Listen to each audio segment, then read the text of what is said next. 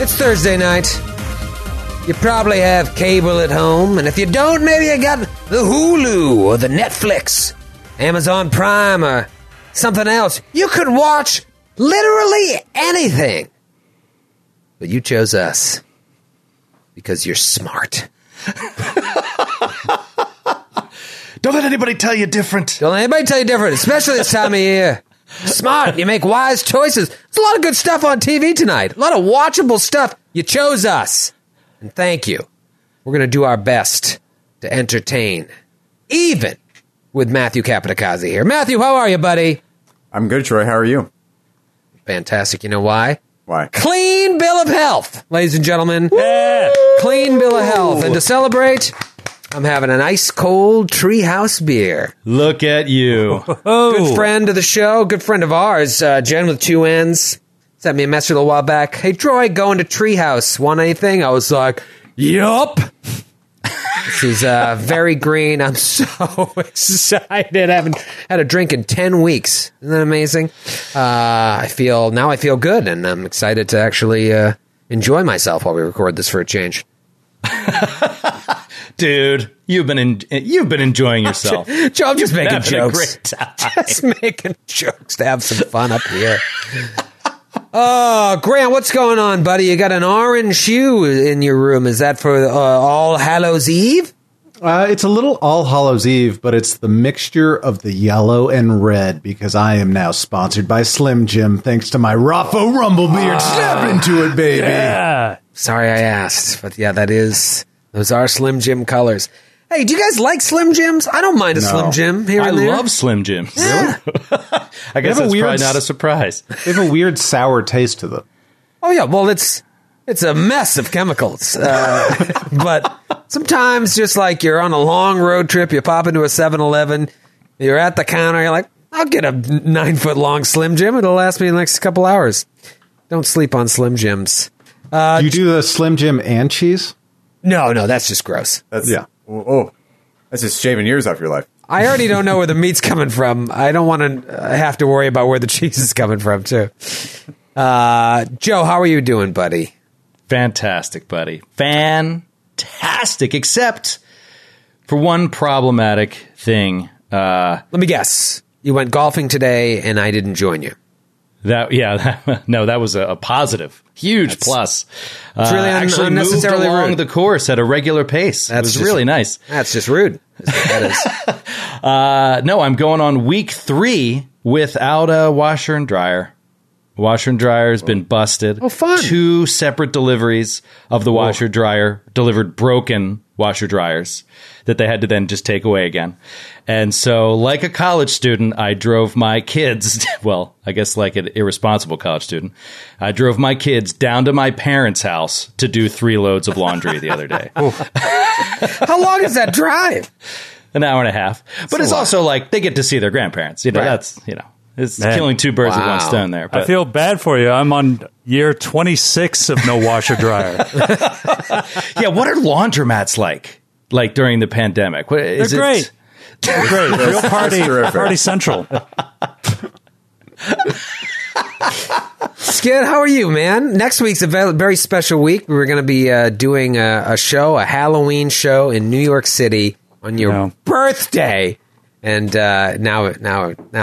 Now I got nothing. No. I'm not. I even canceled my birthday out of solidarity. Just canceled. Will you not be accepting the next age? You're just going to stay your current age. I can't, in good conscience, age another year without doing the show that we promised to do. I can't manage. Uh oh. Yep. There we go. We lost you. It may happen all night. This has been happening. So this may keep happening. Oh, dear. Got some technical difficulties. You better talk to your landlord. See if they can figure something out. Just put a broom man in the upstairs. Talk to the man upstairs. Mr. Furley, the fuck? It's good to see you guys. What you folks at home may or may not know, we saw each other in person for the first time in months. Now, I saw Joe a couple times golfing, but we don't really talk when we're on the golf course. Joe is just usually throwing his clubs across the green. While Troy is rooting through the woods time and again for some random ball that's been lost. Taking driving range balls. I'm like, I'll need these later. But we saw each other for the first time on Monday since March, and we recorded the Glass Cannon podcast. Yeah, we did. They're in the can, baby. It's coming back, along with Androids and Aliens, next month. And if you want to know exactly when it's going to come back, then you need to sign up for our newsletter. Go to our website. There'll probably be a pop-up that comes up right on the screen, glasscannonnetwork.com. You can sign up for the newsletter. If the pop-up doesn't come up because maybe you went there and you shut it down, cookies and whatnot, I don't know how the internet works, go to our contact page and you can sign up for the newsletter there. And that'll be the first way to find out what days they are coming back. So sign up for the newsletter. It's also a great place to find out, like, we've got so much shit going on right now. If you don't watch all our shows, you may not know. If you're not on the Twitter, not on the Facebook, not on Instagram, you don't know what's happening. This is your one-stop shop to find out all things Glass Cannon Nation. Let me tell you, there are a lot of things happening in the next few weeks. I'm not even going to say it, but just get excited because there's a lot of content coming out and the return of possibly your favorite shows in a month. So sign up for the newsletter. And do us a favor. I see folks out there usually when we do our weekly tweet and Instagram post about what's coming up for the week. Sometimes people ask about what's going on with things that we've mentioned elsewhere. And you guys are nice enough to answer them and let them know what's going on. Next time, if you do feel like being that nice again, just tell them to sign up for the newsletter. It would really do us a favor. It would do us a huge solid. Grab your folks' phone. Sign them up for the newsletter. They don't even know how to open email. It just helps pad our numbers. Yeah, let me tell you how quickly and easily my dad navigates to the promotions tab of his Gmail and cleans it out regularly. They wouldn't even know it's there. They wouldn't even know it was there. You may see, if you don't sign up for the newsletter, you may not even know that last week and this week we dropped 2 new episodes of New Game Who Dis, playing Warhammer 40k Deathwatch with Grant GMing.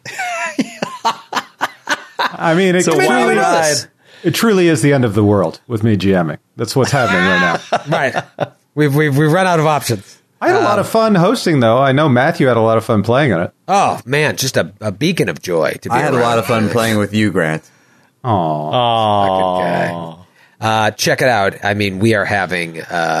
a blast with it, and I think it shows in the recording. I mean, what Skid brings to that game as a Space Marine, you can't miss it. You got to check it out. You got to check it out. And we got one more up coming out next week, so you know, got some time to catch up.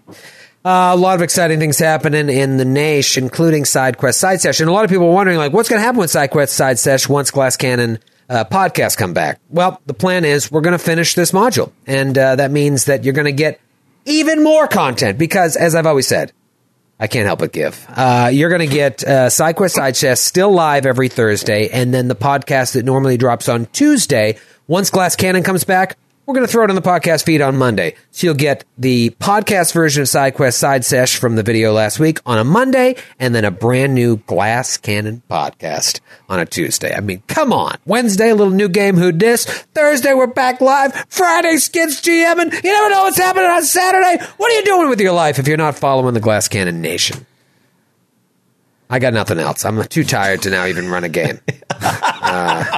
Man, you really put it all into the marketing. Just sometimes playing this character is just tiring. It's just tiring. No, but I'm excited about tonight because I did say last week that I thought last week's episode would be the one where you crack what this module is about. And now, obviously, you still don't really know, but now you are armed with a lot more information. So I sent you guys a note today. I said you should rewatch certainly like the last 10 minutes of last week's episode or listen to it or whatever just for that info dump because there was a big info dump. You got these, you found this thing called the Narcotic Manuscripts along with a bunch of notes by the Keepers of the Oldest.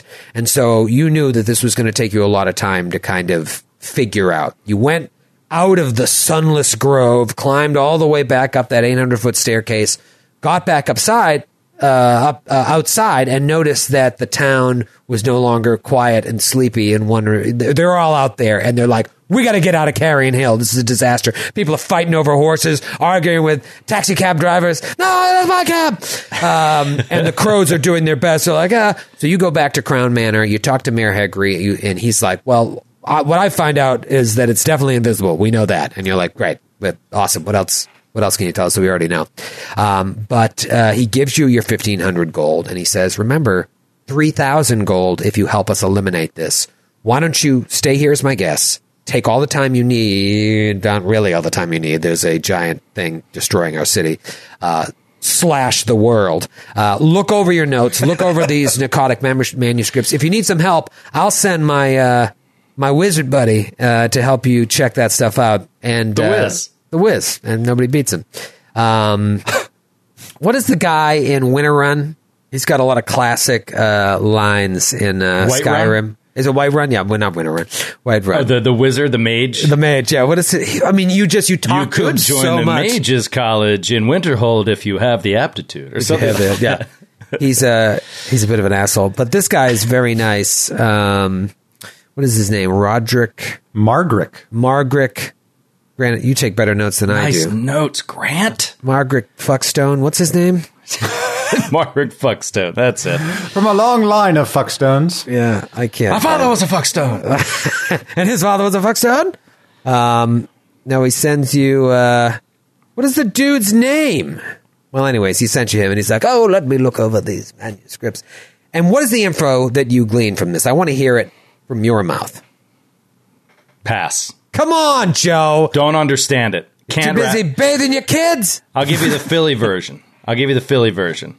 This is my basic understanding of what this dude read out of this ancient manuscript.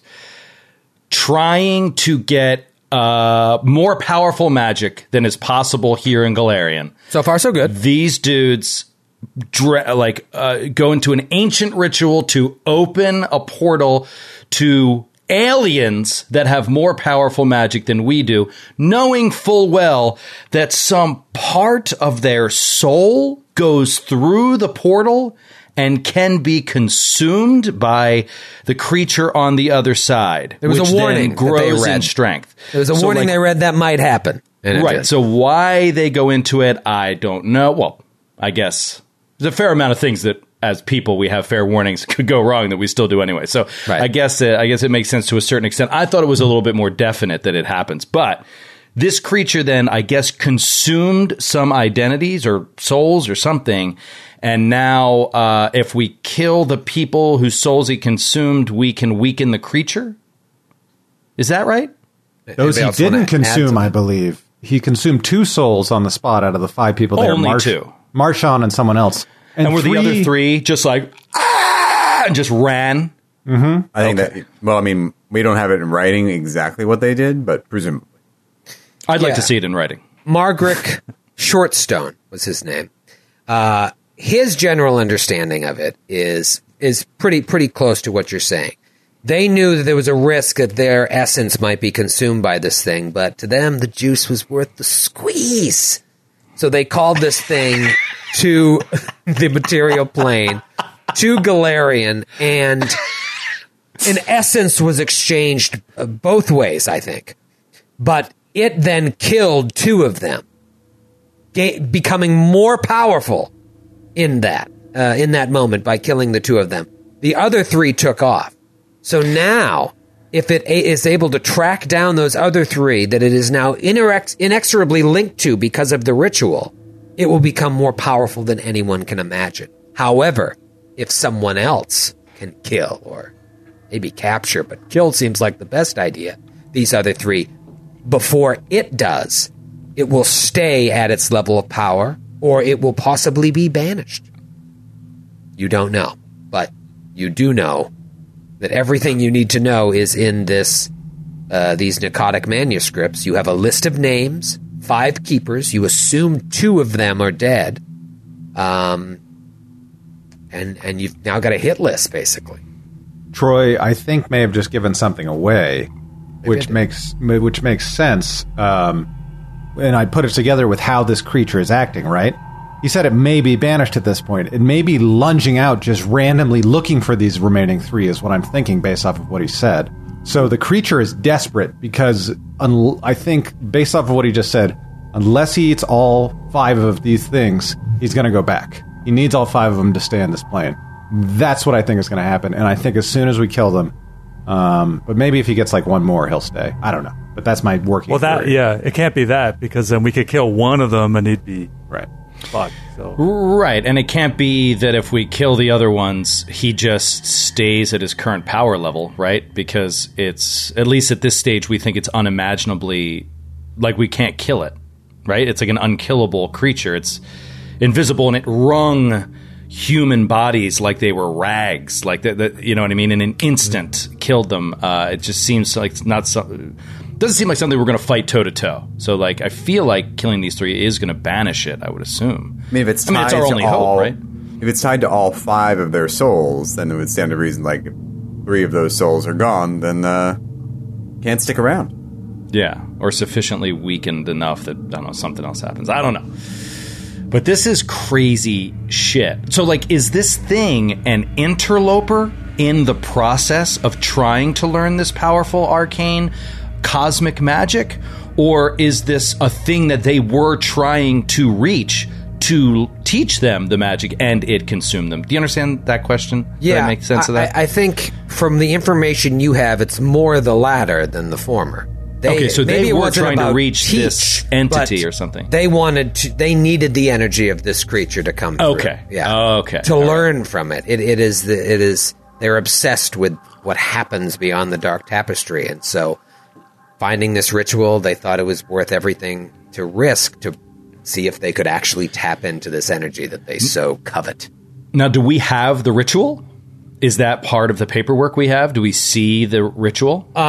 It is, yeah. I mean, it's all there, but like you would have to spend, you would think, months trying to construct exactly how to do it. They probably had this copy of the Narcotic Manuscripts for a while, and they were also students of this type of magic, and so they knew what to do it. In your hands as, you know, good aligned or neutral aligned clerics, it would just take you a while to kind of figure it out. Makes sense. Not enough time. And certainly you don't see there anything in there to, like, reverse the ritual.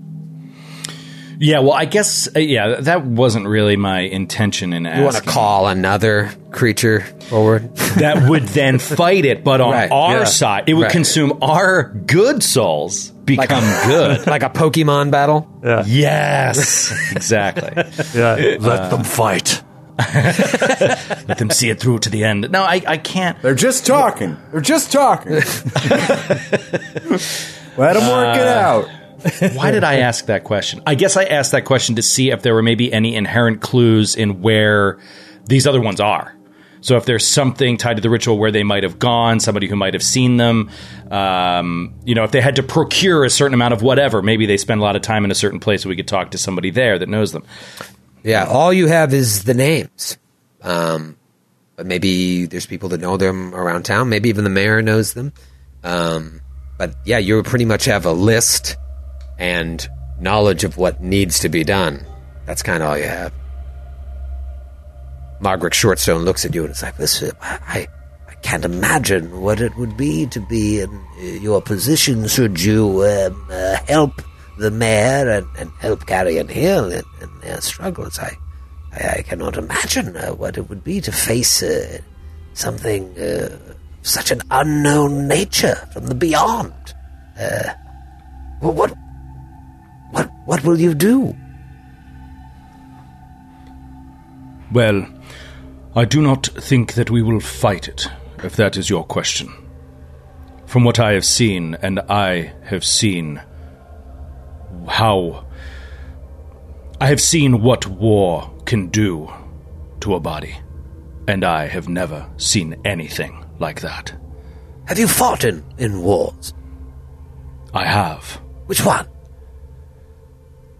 The War of the Seven Hills. Ah, yes. Oh, the Seven Hills conflict? I know it's Seven Hills conflict. It was known in other parts of Golarion as the Seven Hills conflict. Well, it was, I think it was more of a police action. Yes, technically a police action. How dare you say that to me? I who was just there? I read the papers. I don't know. I know. You don't think I know war when I see it? No, I'm sure it was horrible. You are a Seven Hills vet. Yes. Wow, that is correct. In the flesh. I take no pride in it. It was awful.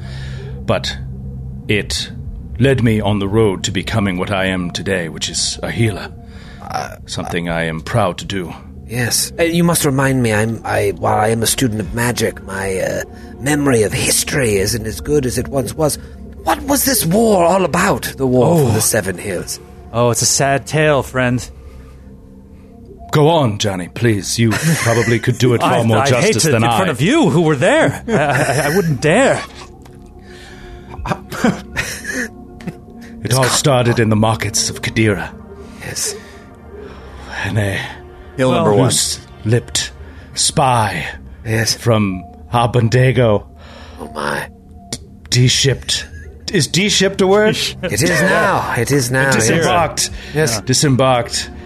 And told a secret of the Black Sides clan to... God, the Black Sides were involved. Yes, the dreaded Black Sides. Dreaded Black Sides. Of Abondego. Their intention to take over the Padishah Emperor of Kalesh's lands to the west. And the Emperor and his council would not have it.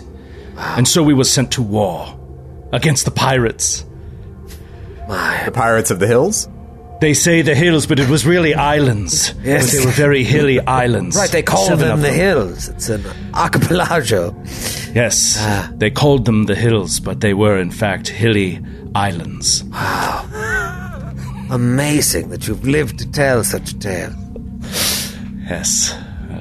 As I said, I'd prefer to forget that horrible memory. I won't bring it up. Let us not speak of it again. Again. As staggering as it is to be in the presence of a veteran of the Seven Hills massacre, I shan't bring it up again. The massacre it was. I would prefer to not go into any further detail. Perhaps in 3 or 4 episodes we shall ask again, see how much of the story has changed. Throw the details out of your mind. Think of it not. It's gone. They painted the sides of their ships black. That's why they were the Black Sides. Right. Oh, yes, that is all I'll say. Yes, that is all I'll say. Oh, that makes sense. Those black ships coming over the Seven Hills. Which were actually islands. Kadira trembled at the sight of those black ships. Those ships coming over the hills. I do not envy you. I do not think this... creature is something we shall be fighting. According to these manuscripts, we must weaken it first. We should find the others who participated in this ritual, but how to find them, I do not know. Yes, let me see this name of lists again. The list of names. Sorry, I drank before I came in here. There's Keeper Baskerwell, Keeper Crove. Now, Crove rings a bell, but I can't place it. Keeper Hive. Keeper Marshan and Keeper Maya. No, I don't know those names. Mayor Hegri is a bit of a man of the people, perhaps. He could help you. Otherwise, you may be forced to just take to the streets and ask around town, gathering information via diplomacy checks. To find out more about these people, but... armed with their names, yes. And seeing as the town is completely calm and willing to allow us to gather information. There's no better time to mingle. Look to the taverns. Those who fear not the end of the world would be there drinking. I have drugs to sell. Well, I wouldn't recommend doing that. But I'm sure there are buyers out there for such nefarious poisons. In the meantime, I need a hot cocoa, so I'm going to leave. But should you need my assistance again, just tell the mayor to summon me. I will be in my chambers. Best of luck to you saving Carrion Hill and the world. Good day. And he hobbles up. Vern, what do you think? Well, I think that if we're going to sell these drugs, we're going to need to divide them up and maybe cut them with something to increase our profit margins. Was that not the subject you wanted to discuss? Vern. Well, Vern, you may be onto something. Perhaps it will endear us to those that are fleeing town long enough to talk to us about these names. I don't want to be a part of any drug deal. I'm sorry. I can't do it. Especially not if we're stomping on it. I mean, that's just wrong. It's a waste of good drugs. Well, I think we should follow his advice, go to the tavern, gather some information, hopefully we'll roll well, and if not, we have the drugs.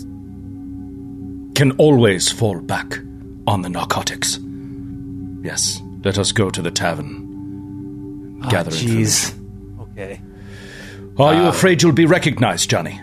Well, I mean, always, but I don't know. It's just trafficking drugs and seedy taverns. I mean, I thought I left that all behind 3 days ago. Whatever you guys think was best for the mission, I can summon the courage. You know what, Vern? It is making our new friend Johnny uncomfortable. So let us give him leave the off the narcotics for the moment. Yeah. Please, Vern. Come on. Now, give him a taste. That's you're always thinking. I understand you are a results-based goblin, but we must try to go about this the long way. Let's pocket the drugs for the moment. They may be useful later. You're absolutely right. When faced with a cosmic horror, always save your drugs. There we go. The wisdom of Vern, eh, Raffo? Yes, indeed, Zakari. Talked about war, right? I did, for a lengthy chunk of time. Yeah, it reminds me of the time I had to go to war against Bruno San Merman back in Magnemar. We had a Hell in the Cell match, and brother, it was hell indeed on Earth. If worse comes to worse, just lock me in a cage with that monster, and we'll see who comes out alive. I can guarantee you I got all my money on this man right in front of you. All right. Well said, Raffo. Off to the tavern, then. Do you want to check in with the mayor at all, or are you just going to bust out? Oh, yeah. Sorry. I mean, we were going to do that initially, you know, like yesterday. We're not, sorry. Well, last session, we were going to... Yeah, I mean, you talked to him, and he sent you to your quarters and sent Margaret Shortstone. We went to him with the intent to give him the information of what was going on below his city. Right. Now we know a lot more about that, so yeah, I say let's go tell the mayor, fill him in, and then get 15 hundo for that, take it, buy cool stuff with it to use to fight this horrible creature from the Dark Tapestry. It's a no-brainer, really. All right, so you check in with him. You give him the details that Margaret told you. Margaret has kind of already informed him a little bit of this. And he pays you, if he hasn't already. I can't remember. I thought I already did that last session, but 1,500 gold is yours. And he said, well, it seems as if you are ready to move forward and tracking down these keepers and confronting them.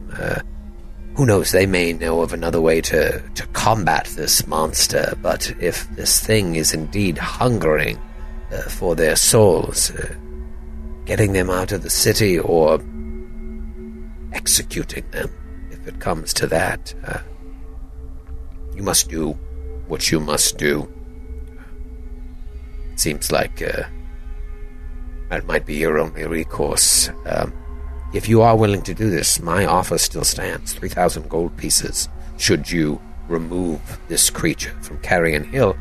Between you and I, just getting it out of Carrion Hill, it can wreak havoc elsewhere in Ustalav for all I care. You will still get paid. So that is an option as well. Do not tell my neighbors. And to make your journey easier in talking to Margaret, I gathered some magical resources for you to help you. They are not a lot, but I think they will they will aid you, if nothing else, in staying alive. Here are 10 potions of cure moderate wounds. these should come in handy as well. There are 5 potions of lesser restoration. I do not know what is out there that you'll have to deal with. A scroll of... this is a scroll of sea invisibility, Margaret tells me. If this creature is indeed invisible, and that's the information that we have, you will need this. A scroll of invisibility purge also may be very useful. And this, Margaret tells me, who has very careful fingers. I do. All right. All right, both of you put your hands out, and he hands you this very thin vial. He's like, this is a dust of appearance. That may help you as well. All right, because this thing's invisible. Right, okay, great. Vern accidentally drops it on the ground. Where are you? Hello? Where'd you go? Oh, always a little clumsy. I'm right here. Oh, sorry. My thigh. I'm kidding. He doesn't do that. So what is your plan? Well, first we were going to go to the bar. Yeah. Well, it doesn't seem really appropriate at this time. There is a rampaging monster on the loose. He told us to do it. The wizard guy. Margaret? Yeah. No. Why?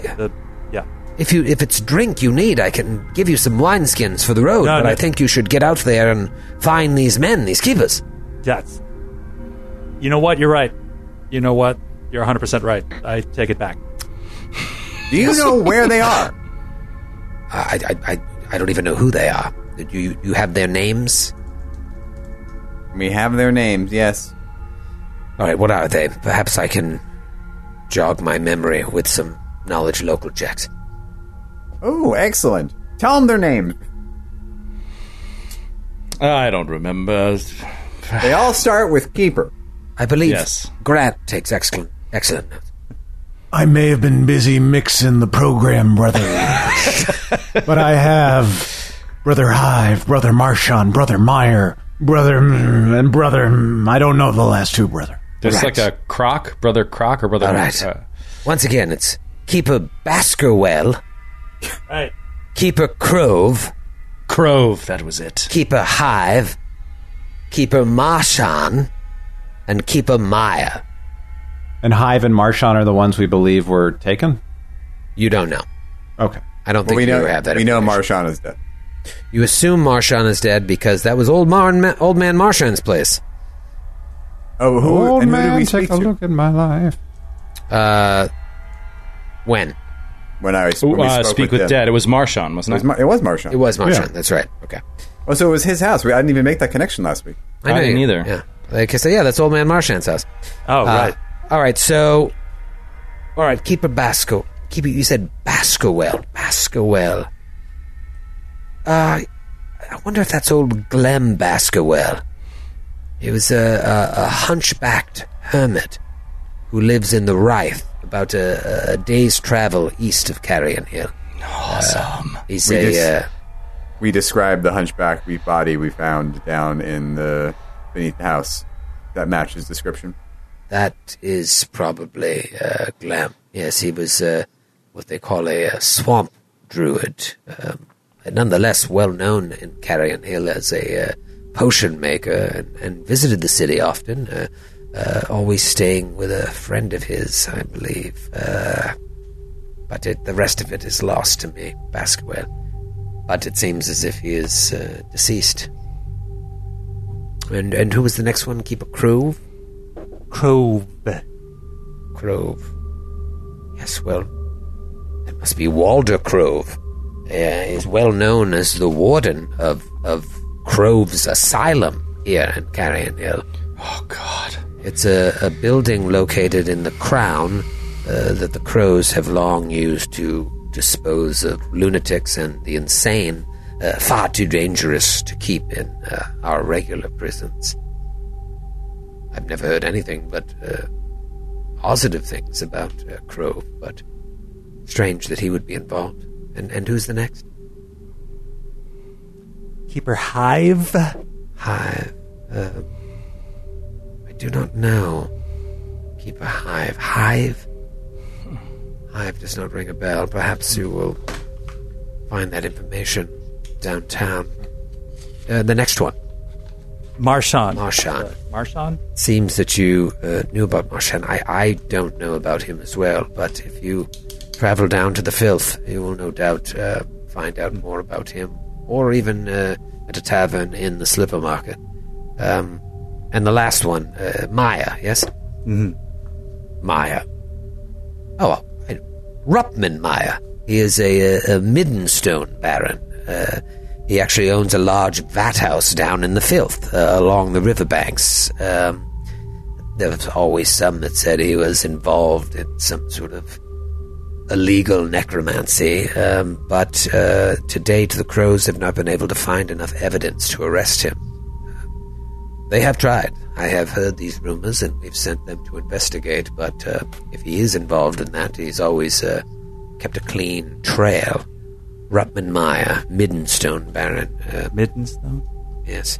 Are you not familiar with like garbage? Midden is like a garbage pile, right? Well, that's where it gets its name. You see the swamps around Carrion Hill, known as the Writhe, where Keeper Baskerville lived. It's they've long been home to a particular species of insect that has adapted to urban life with shocking success. They're known as carrion roaches. These deep maroon cockroaches that just thrive on the waste and filth of the city. And while they infest homes in increasing numbers, the lower one travels down Carrion Hill. We have found a use for them over the centuries, and this predates me. If you take these roaches, which are plentiful in the filth, crush them, boil them down, and mix them in the right proportions with, I don't know, this isn't my area of expertise, but brick, gravel, bone, who the hell knows what, but it makes this substance known as middenstone, and this nauseating mauve material is something people use to make buildings here. It's very popular because it is cheaper than concrete, cheaper than even good wood. It is disgusting, but it's big business, and Ruppman Maya is a Middenstone baron. You see, Carrion Hill is separated into three primary areas. As up here is the Crown, and the Tangle is the middle areas, and that's where you were in the Slipper Market, and then, unfortunately, the area below is the Filth. As they say, shit travels down Carrion Hill. And the filth is a swampy bogland where our poorer citizens live, and these carrion roaches are plentiful. It is not a pleasant place, but perhaps for the information you seek, the tavern in the filth may be the place to go. Troy, do you have no. Oh, God. Listen, brother, I'm going to talk to you in character. I'm updating my map right now, and I was wondering if there was a digital representation of that to share with my friends. A digital representation? All right, so you're looking at the old Maparoo, right? Correct. Okay, so the filth is all of those areas down to the southwest, where it's more water than land. So imagine, like, the water down there is all swampy, and just kind of like, even the parts of land there, it's all mud and swamp and bog land. And this tucked in there on the west side of the town, between that and the filth, is that the swamp? Yeah, this is the swamp, the bigger swamp area there that's completely uninhabitable. But the filth is still pretty, it's almost like living in a swamp, whereas this area here to between the main part of Carrion Hill and down there is all swamp. It's uninhabitable. So the filth, the wraith, Crown, the Tangle, and the filth is really what you need. Tangle, filth, right. Got it. Okay. Wow. And I can show you on the map here Ruppman's Vats and Crove's Asylum. So if you look, there's Ruppman's Vats. And then there's Crove's Asylum. Oh, wow. Man, across town. Yeah. Oh, and it's kind a perfect triangle from where you are. He's also like located just outside what looks like the city walls, so like on the edge of like the really awful parts of town, but close enough to where all the roaches are, which makes sense for like a business like that. And he can just head to work and then go back to the other side because he's presumably rich, right? One would think if he's cornered the market on Middenstone. And so down here-ish, where it's all surrounded by water, is probably where you would want to go for to talk to people in a tavern. You could also go to someplace in the Slipper Market, but it might be that scene that you saw when you came above ground. Yeah, that's what I was saying. It's like, how do you just chat with people in that situation? Yeah. Sir? They're punching over a horse. Are you close to Ruttman? They're like, ah! They're trying to run out of town. All right, so where first? What are you guys thinking? So we're on the Crown now, right? Mm-hmm. So... I mean, we're closest to the Slipper Market, so why don't we go there and then swing around to the Asylum? Or go to the Asylum first and then go back through the Slipper Market and into Ruppman's Bat. Yeah, perhaps avoid the Slipper Market at the moment. Yeah. Do we want to consider resting? Oh, very interesting, Vern. What's the so it looks like you don't have information on Marshan or full information on him and Hive, right? Well, and you said the king said that the mayor. Sorry, I just want him to be king. He's so good. Someday, Marshan. When he was talking about Marshan, he said maybe you could learn more about him in the filth or a tavern in Slipper Market. So Hive and Marshan, we might learn about more in Slipper Market. Yeah, those are the only two you don't have information on. Obviously, I have a little information on Marshan. And he's dead, so you don't really have to worry about him.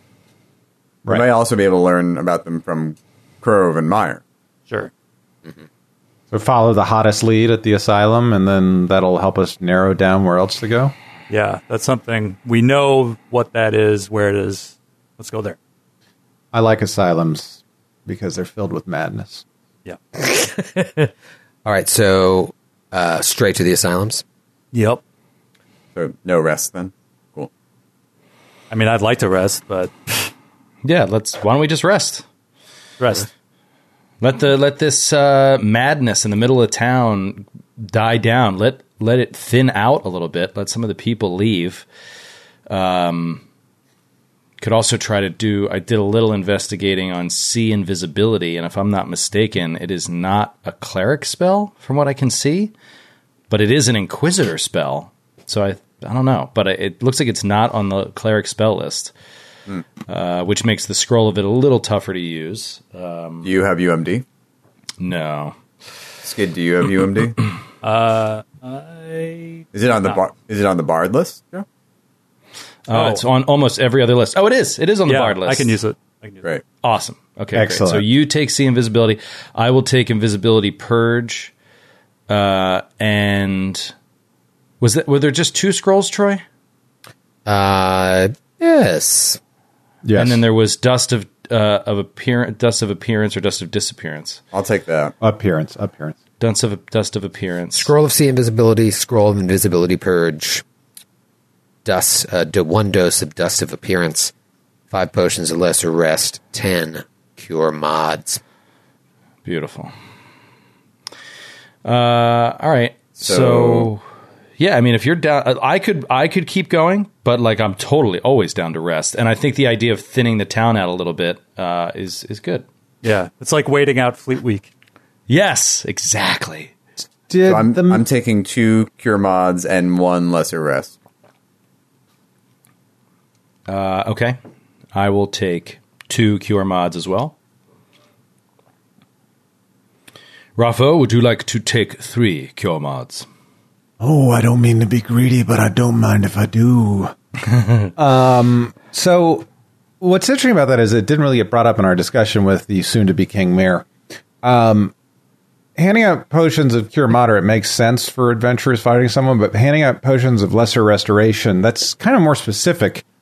Everyone's been dead that we've seen. Has there been any reports from his crows of people coming back in contact with it and needing potions of lesser restoration? No, I think it's like an Ustalav thing. That's just like, there's a lot of scary shit that goes on in Ustalav, and where Carrion Hill is just a mountain that is covering centuries of scary shit.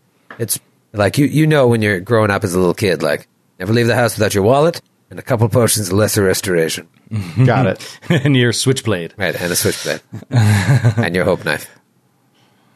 Oh. Okay. So can we ask the mayor somewhere where we could lay low so that we can... He gave you rooms. Rest. Yeah, we have our own. You have your own private suites. And so you rest.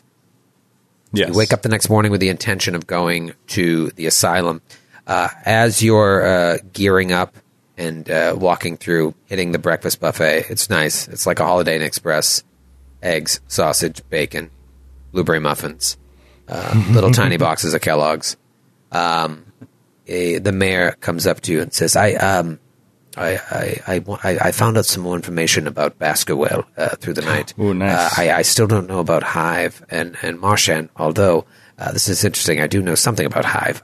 Evidently, Baskerville came to the city often from the right. I think I did mention that. But when he did, he stayed with his friend Arland Hive at the Elmway Church whenever he came. And I can show you where that is on the map as well. I do not know anything about Arland Hive. I asked specifically if people knew any more information about him, but evidently he did come and stay with him here at the Elmway Church. I don't know if it's important, but I will put it on your map. Oh, that's close to the asylum. So. Oh, yeah. It's a nice yellow pen you have there, Mayor. Thank you. And yes. Very nice handwriting. Yes, one day they'll make a font out of it, and they'll call that font Kanda. Do you know what denomination that Elmway Church would be, sir? To be honest, it's not even used as a church anymore. It still has the facade of a church, but it's been... a number of things over the years. I've heard people just living there. Maybe you heard of this Arland Hive. I've heard of some gangs and nefarious criminals using it as a hideout. I've also heard it used as a place of worship. I believe long ago, this predates me, it was a church to Aridon. Oh, Aridon. Okay. Yes. Yes, you know, the Taldans settled this area, and they were big fans of the Big A. Yeah, the Big A. Yes, love that guy. They love that guy. It was Las Daslanti. Huge fans. Yes. Huge fans. I've never cared for them myself. Wow. But the Elmway Church... It's not for everyone. I prefer my guards alive. Yeah. Like Shelyn. You all have a laugh while putting bacon and eggs on your plate. Yeah. Yeah, so that's what you got. Okay. Let's... this is a lot to work with. Thank you, sir. Let's go to Crove's Asylum, I say. All right, so you bebop and scat over to Crove's Asylum. It is a brooding structure that looms at the edge of the hill's eastern cliffs. You guys are approaching from the north, and let's take it to roll 20. Oh, nice! Oh no, it's a whole situation. Raffo is upset that it is a vertically oriented map. Does not fit our current setup very well. Yeah. Give Raffo a couple minutes, please, vamp. The viewers really want to see that map, Raffo. But yeah, you obviously see a building that is longer than it is wide. There is a pathway that leads up to a set of double doors that looks pretty obviously like the front door. It says Crove's Asylum right out front. Yeah, nice piece of real estate here on the eastern side of the cliffs. What You do. All right. Johnny does his vocal warm-ups before heading in. Me, me, me, me, me. Me, me, me. And moves up to the double doors. So getting more quiet as he approaches. Me, me, me, me. Okay. You and listen. Yeah. Well, here's the thing, Johnny. As you start to approach the doors, you see that they're ajar. Oh, he turns around. Oh, my God. Doors are ajar already. Guys. Be on your guard. Something may have already beat us here. Possibly the creature. But it may already be come and gone. Zakari steals his gaze, draws out his Morningstar, and begins following Johnny up to the door. Careful, Johnny. Stay low. Okay. Already pretty low. Natural. Exactly. Stay there. Okay. All right. Let's, Raffo, let's take a look inside. Oh, yeah. Oh, yeah. All right. Who slides in first? Can I do a perception first? Just from 10 feet or so away from the open door. Listening for any sounds inside, any odd smells. Natural one. Right. Johnny will also. You smell lavender. It calms you. 14. No smells. You listen. Thought you might have heard, like, a table move. Sounded like the sound of, like something's moving across the floor. That was pretty good, Lavallee. Don't worry. I have the perfect song for the situation. Right. Johnny, why don't you step behind me? Okay, good idea. Raffo, let's take a look inside. All right, brother. So Raffo and Zakari walk in simultaneously, we'll say. You walk in, you push the door aside, step in. And you see this entranceway is relatively empty of any features. There are a couple of small tables, one that looks newly moved. However, there are three people, two men and a woman, all tightly bound in straitjackets and ropes, lying on the floor. And the second you step in, they look at you and all start shrieking and hollering gibberish. Ah! Screaming. Roll for initiative. Oh, no. Man, that is so scary. Oh. Let's go to the map here. Look at that. Look at that map. Man. That is good. Look at that. Whoa. That polygon reveal. Look at that polygon, John. You see a set of double doors on the opposite side of the room, and then two doors opposite that, one to the north and one to the south, and then another door closest to the entrance leading to the south. So you're already in for a treat. I'm going to go ahead and put Zakari and... wait, do we lose a PC? Oh, no. There's Raffo. Get over there, Raffo. Raffo just never went down. Instead of a B. All right, I'm going to put both of you in the room there. And then we're going to talk initiative. Find my old Don John. Zakari.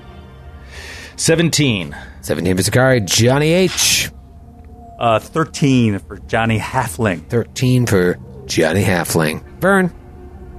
17 for Vern as well, and I have a +3. Ooh, Zakari. What'd you get? 17? Yeah, but you already asked me. What's your niche bone? 0. +0. Okay. We'll call you a 16. Raffo. 20. 20 for Raffo. Rumblebeard. All right. These three lunatics are laying on the ground. They're all tied up in ropes. You don't see any weapons in their hand or anything, and they're just screaming and hollering. And it is Raffo's turn. Screaming and hollering, but they appear threatening to Raffo, correct? They're looking right at you. Easy, Raffo. They may not be in control of their own mind. All right, brother. Then Raffo will take an action in order to perform a dirty trick on them. Ooh, nice. You dirty rat. You dirty rat. Now, I believe that provoked... Well, they haven't gone yet, so you're good. I believe... Yeah, I'm good, but I think I have improved dirty trick as well. So D20 plus CMB, 17 on the die. That is 25 against the opponent's CMD. I'm going against the one directly adjacent to me. And I'm going to be pulling a bit of that disappearing dust mixed in with the narcotic straight into his eyes in order to blind him. Oh, that'll help his mental save. That's dirty. All right, so you're just trying to straight up blind him. Is there any save, or because you succeeded, he's just blind? If I succeeded, he is blinded. Okay, for how many rounds?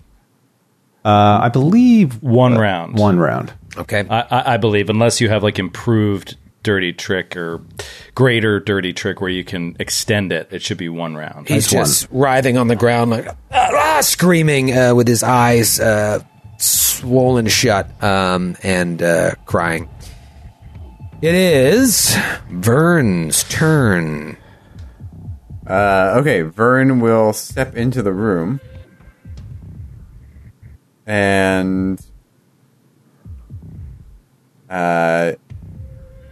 he will say, "Afflicted, we are here to help. We mean you no harm. Please, everyone, let's take a breath. Breathe with me now. 1, 2, 3. I'd like to roll a diplomacy check to see if I can bring everyone down a little bit. That's a natural 19 for a 24. Oh, 24. So they, one of them's blind, is kind of like looking for the source of that voice. It sounds lower than the others, and can't quite find it. The other two kind of look up in your direction, and there is no there. But they're at least looking at you. So you don't feel like you've changed their state. But the one who's blinded is just screaming wildly. They've stopped for a moment. Is that a standard action? Or are you just... Yeah, diplomacy check. Yeah, because you're basically trying to bebop and scat there to see if you can calm them down. And you did for the moment. However, the other one is still screaming. It is Akari's turn. Man, I so don't know what to do here.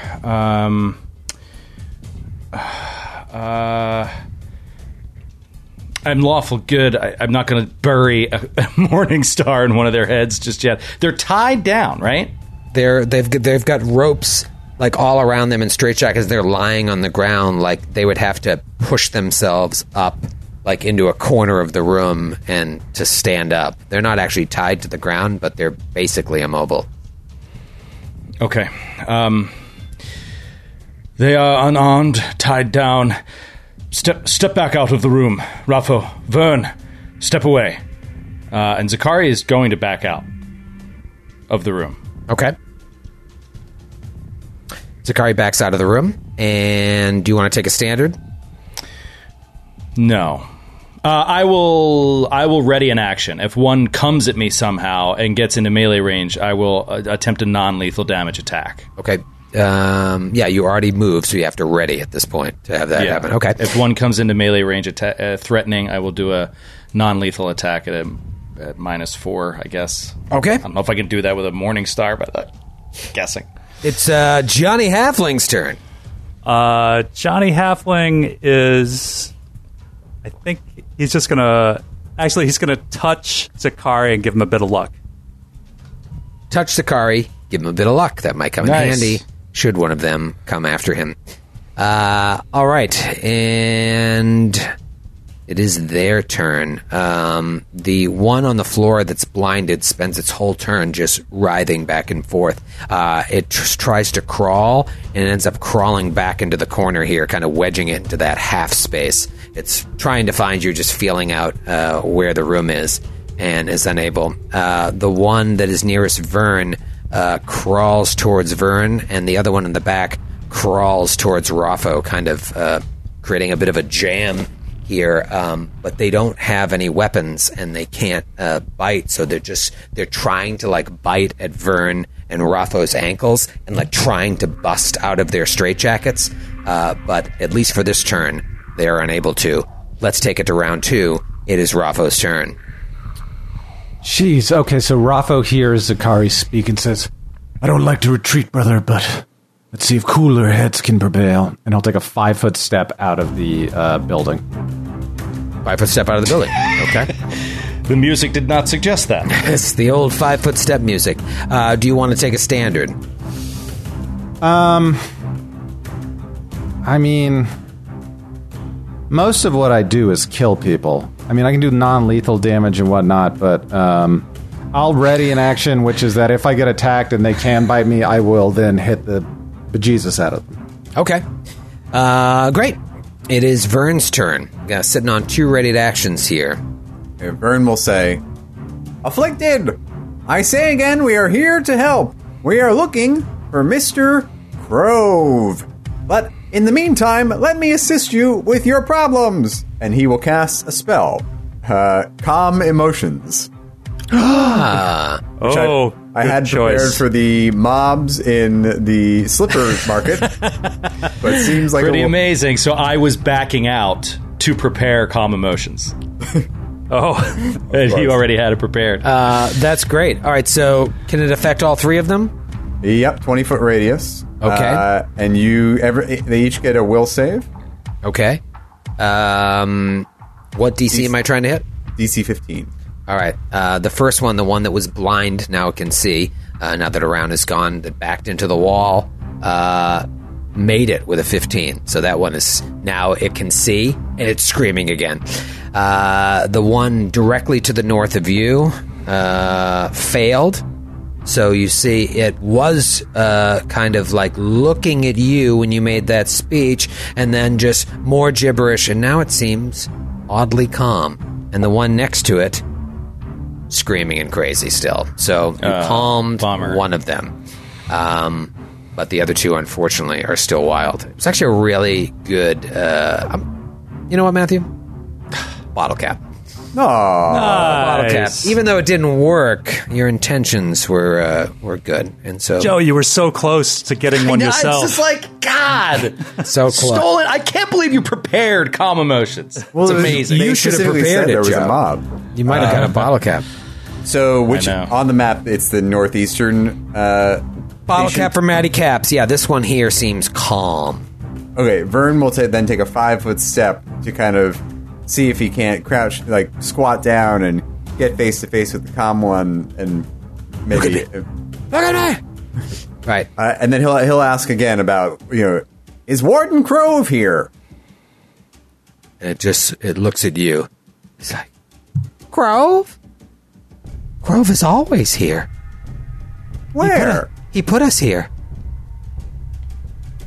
I'm sorry to hear that.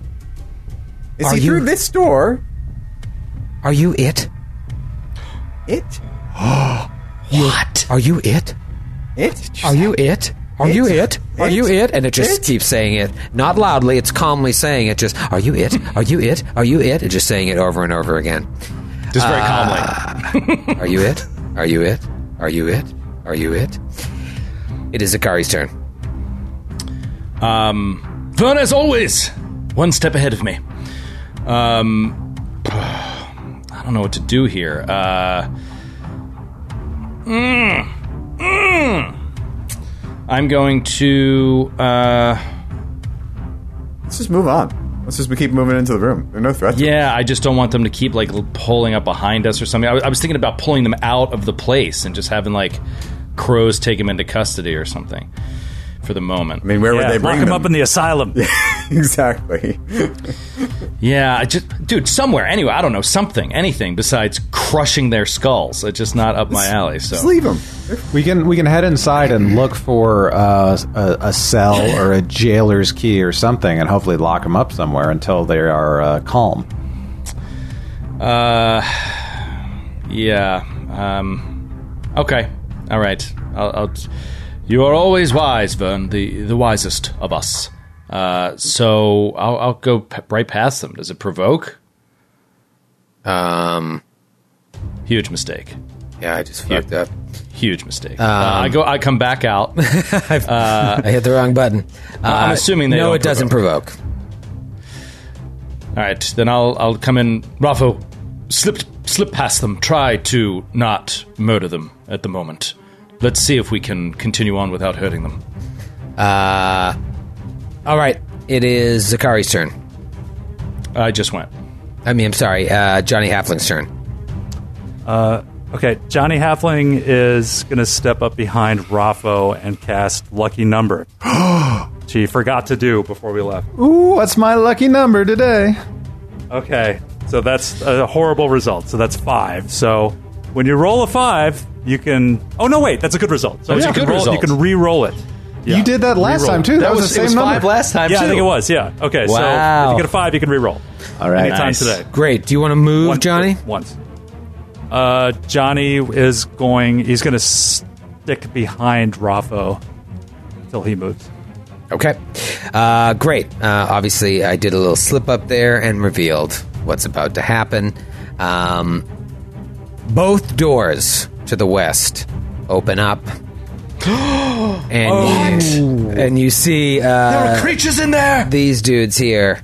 They have these like makeshift clubs that are wrapped in barbs, and they're covered in this studded leather armor with like buckles and chains. They look like orderlies, but they're also covered in blood, and they have cages protecting their faces. And the eyes that you see on those faces are just like, they look as crazy as the lunatics. 2 of them open the door. The other 2 charge at Zakari. Well, they can't mechanically charge. They can't charge through their buddies, right? So they will just move up. They will flave charge. Will flave charge.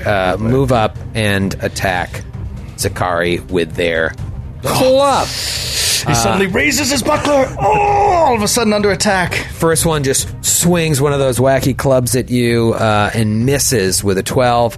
The other one will attempt to trip you with a club. He has improved trip, so he will not provoke an attack of opportunity. So this is just going to be straight up against your CMG. 18. Yeah, tripped. So the other guy, the first guy comes through, like, boom, tries to hit you. It smashes against the wall. The other dude, while you're being distracted, just sweeps you off your feet and you fall to the ground. He swept me off my feet. So now there are 4 enemies that looked armed and actually dangerous, and it is Raffo's turn, and I hate roll 20. Trust me, brother. What's your fault? Between the headbands and trying to rotate the map, I almost had a brain aneurysm. All right, here we go, brother.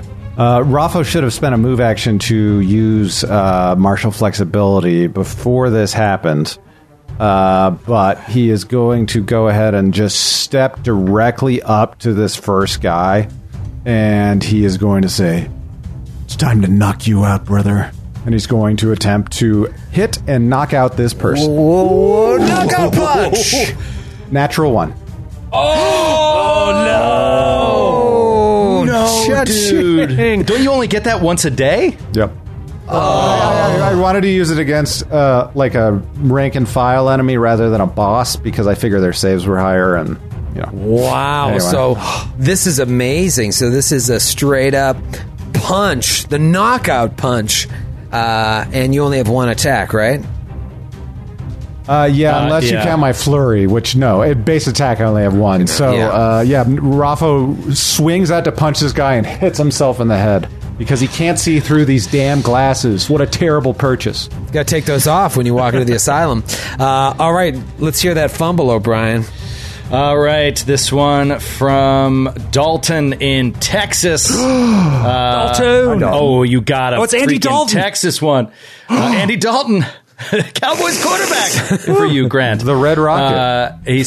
He also adds, Texas, but he's from Houston, and he'd like to make a note that they'd like some live shows. Absolutely. All right, so... Wouldn't we all? This one's called Murderer's Curse, a.k.a. Joe's Gonna Joe. Oh, no. I feel like we've heard this one. A past violent crime or act that you committed weighs heavily upon your conscience, and at this exact moment, you receive your karmic justice. For the next 1d4 rounds, your fumble range is increased by 1.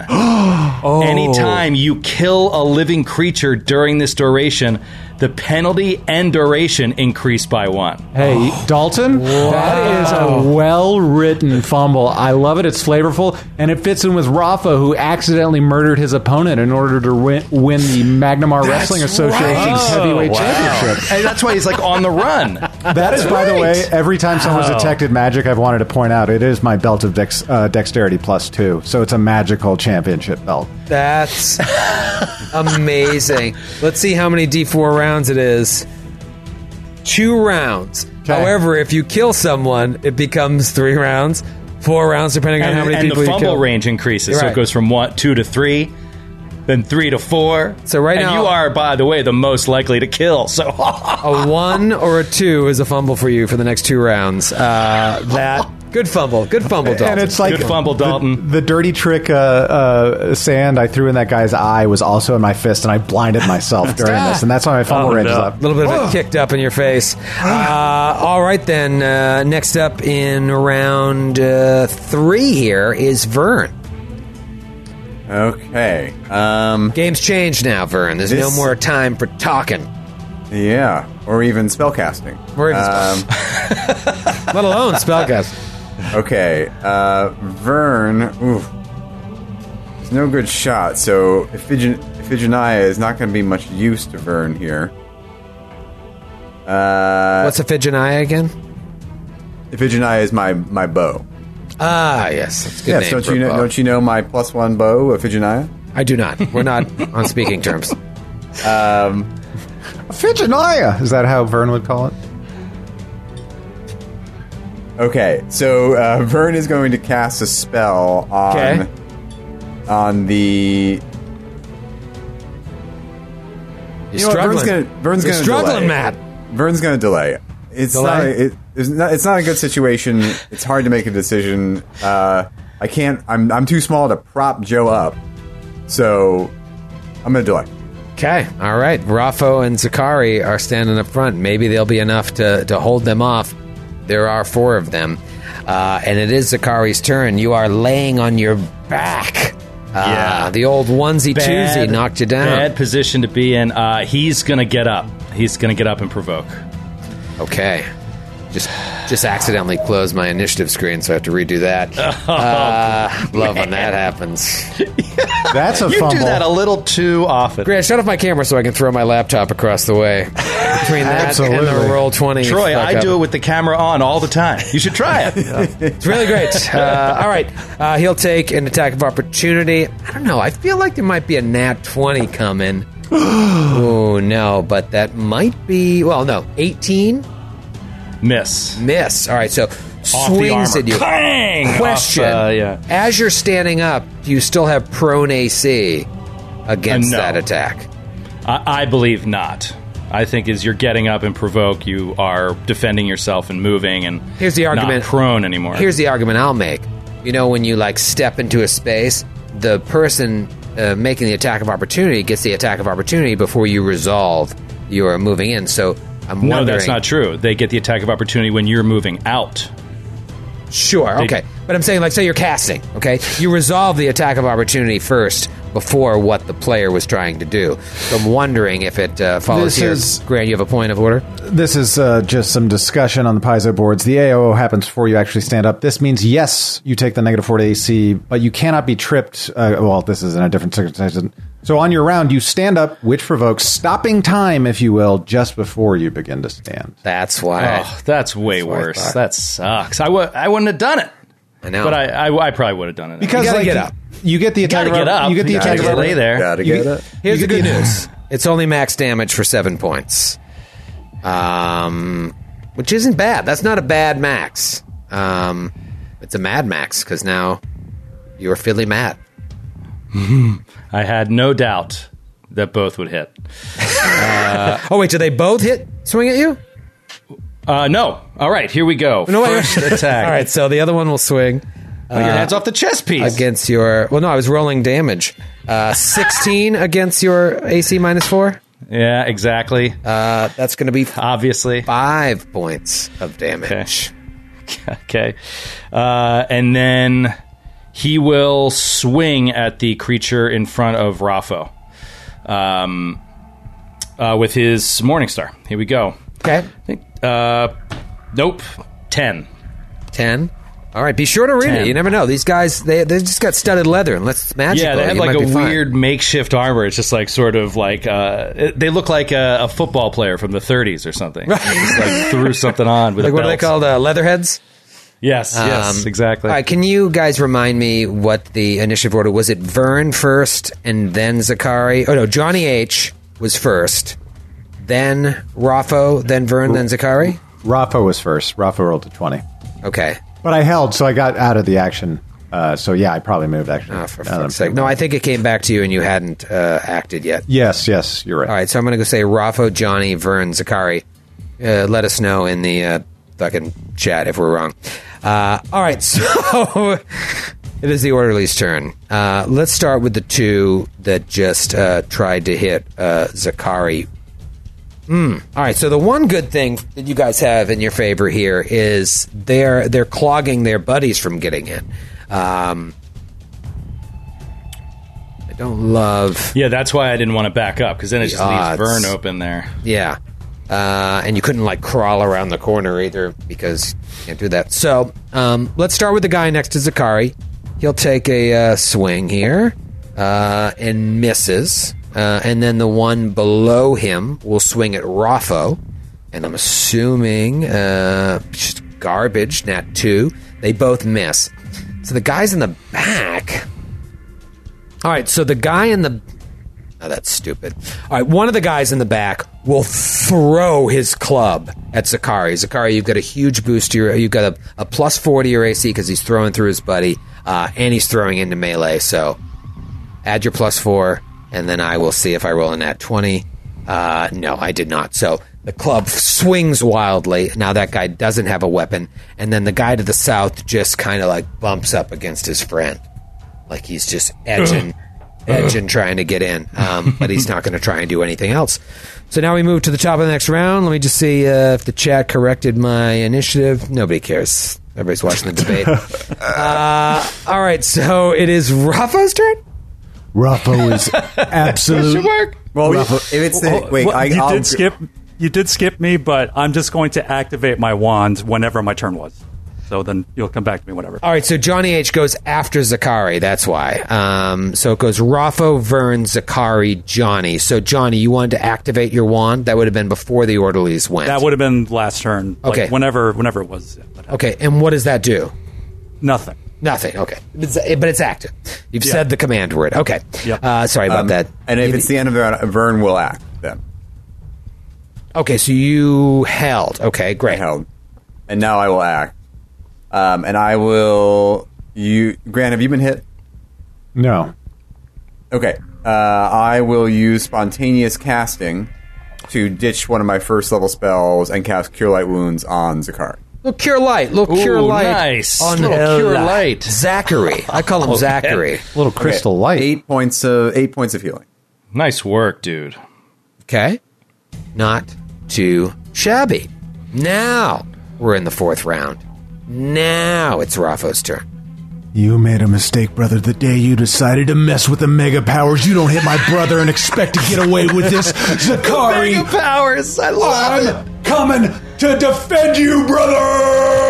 And he lets out a brawler's flurry. The first attack is going to be a... What is the total with the flurry? -2, so 20 to hit. Ooh. Hit. Yes. Oh, yeah. Yeah! The first attack is for 15 points of damage against the gentleman in front of me. Okay. Ooh. Gentleman in front of you, 15 points of damage. He's like stepping back. Meanwhile, the other guy behind him is still pushing forward, but he's in bad shape. The second guy is going to get natty 16 on the die for another 15 points of damage. Oh. Okay. Comes in with the cross uppercut. Now, when you said the second guy, did you mean the same guy? The second attack on the same guy. All right, so you're able to take that dude out. Nice. He crumbles to the ground beneath your punching, which readies this dude's action to take his place, step up, and take a swing at you with his club, and he misses. Also, your fumble range is now 1 to 3, and it's extended another 2 rounds. That's right, because of the murderer's curse. I blame this on President Jack Tunney. Even when I win, I lose, and it's all because of that bastard. Ooh, it is Zakari's turn with Johnny H on deck. Okay. Zakari is just going to go ahead and keep swinging. So let's see. I don't want to cast anything just yet. So he'll just swing at the guy in front of Raffo. Okay. Same exact roll. 10 to hit. 10 natural 4 misses. Maybe you guys need a little bit of Johnny. It's all right. I mean, I'm not really here to take dudes out, but I like clogging up this hallway right now, keeping them off of Vern. Well, maybe Johnny Halfling can get you guys in the mood. Johnny, what do you got? Okay, so Johnny steps up to the doorway with his wand up to his lips, so that he can be heard inside over the din. All right, is this thing on? Okay.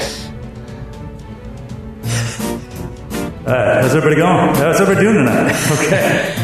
In the silent fights, in the night's babe, oh, those straight jackets, they start to chafe. Fancy gloves, though, where's old Johnny Halfling? And he'll wear them until it's safe. And, yeah. So that's inspired courage for everyone. Plus 1 to attacks. Awesome. Saves against fear and damage. Oh, Johnny Havling. All right. Fancy gloves, though. All right, you get inspired. Maybe that's what you need to turn the tides here, because even though you took out one of these guys, I don't know, I feel like it's a pretty even fight so far. Vern is stymied in the back there. That is Johnny's turn, so it is one of the orderly's turn. It is the orderly standing across from Zakari, and he is going to attempt to... he drops his club and just tries to grab Zakari in, like, a bear hug. Gah! 6 to try and grapple you, and that provokes... Okay, I will take a swing. 15 to hit? 15 hits. Yes. Ooh, nice. Terrible. 8 points of damage. 8 points of damage. It's a Morningstar, not a flail. Sorry, I was imagining... I thought it was a flail too, Matthew. When I picked it, I thought it was a flail.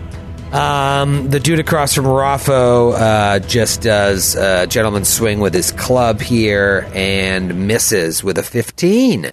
So not a great round for them. The guy in the back who is clubless still can't find a way into the room.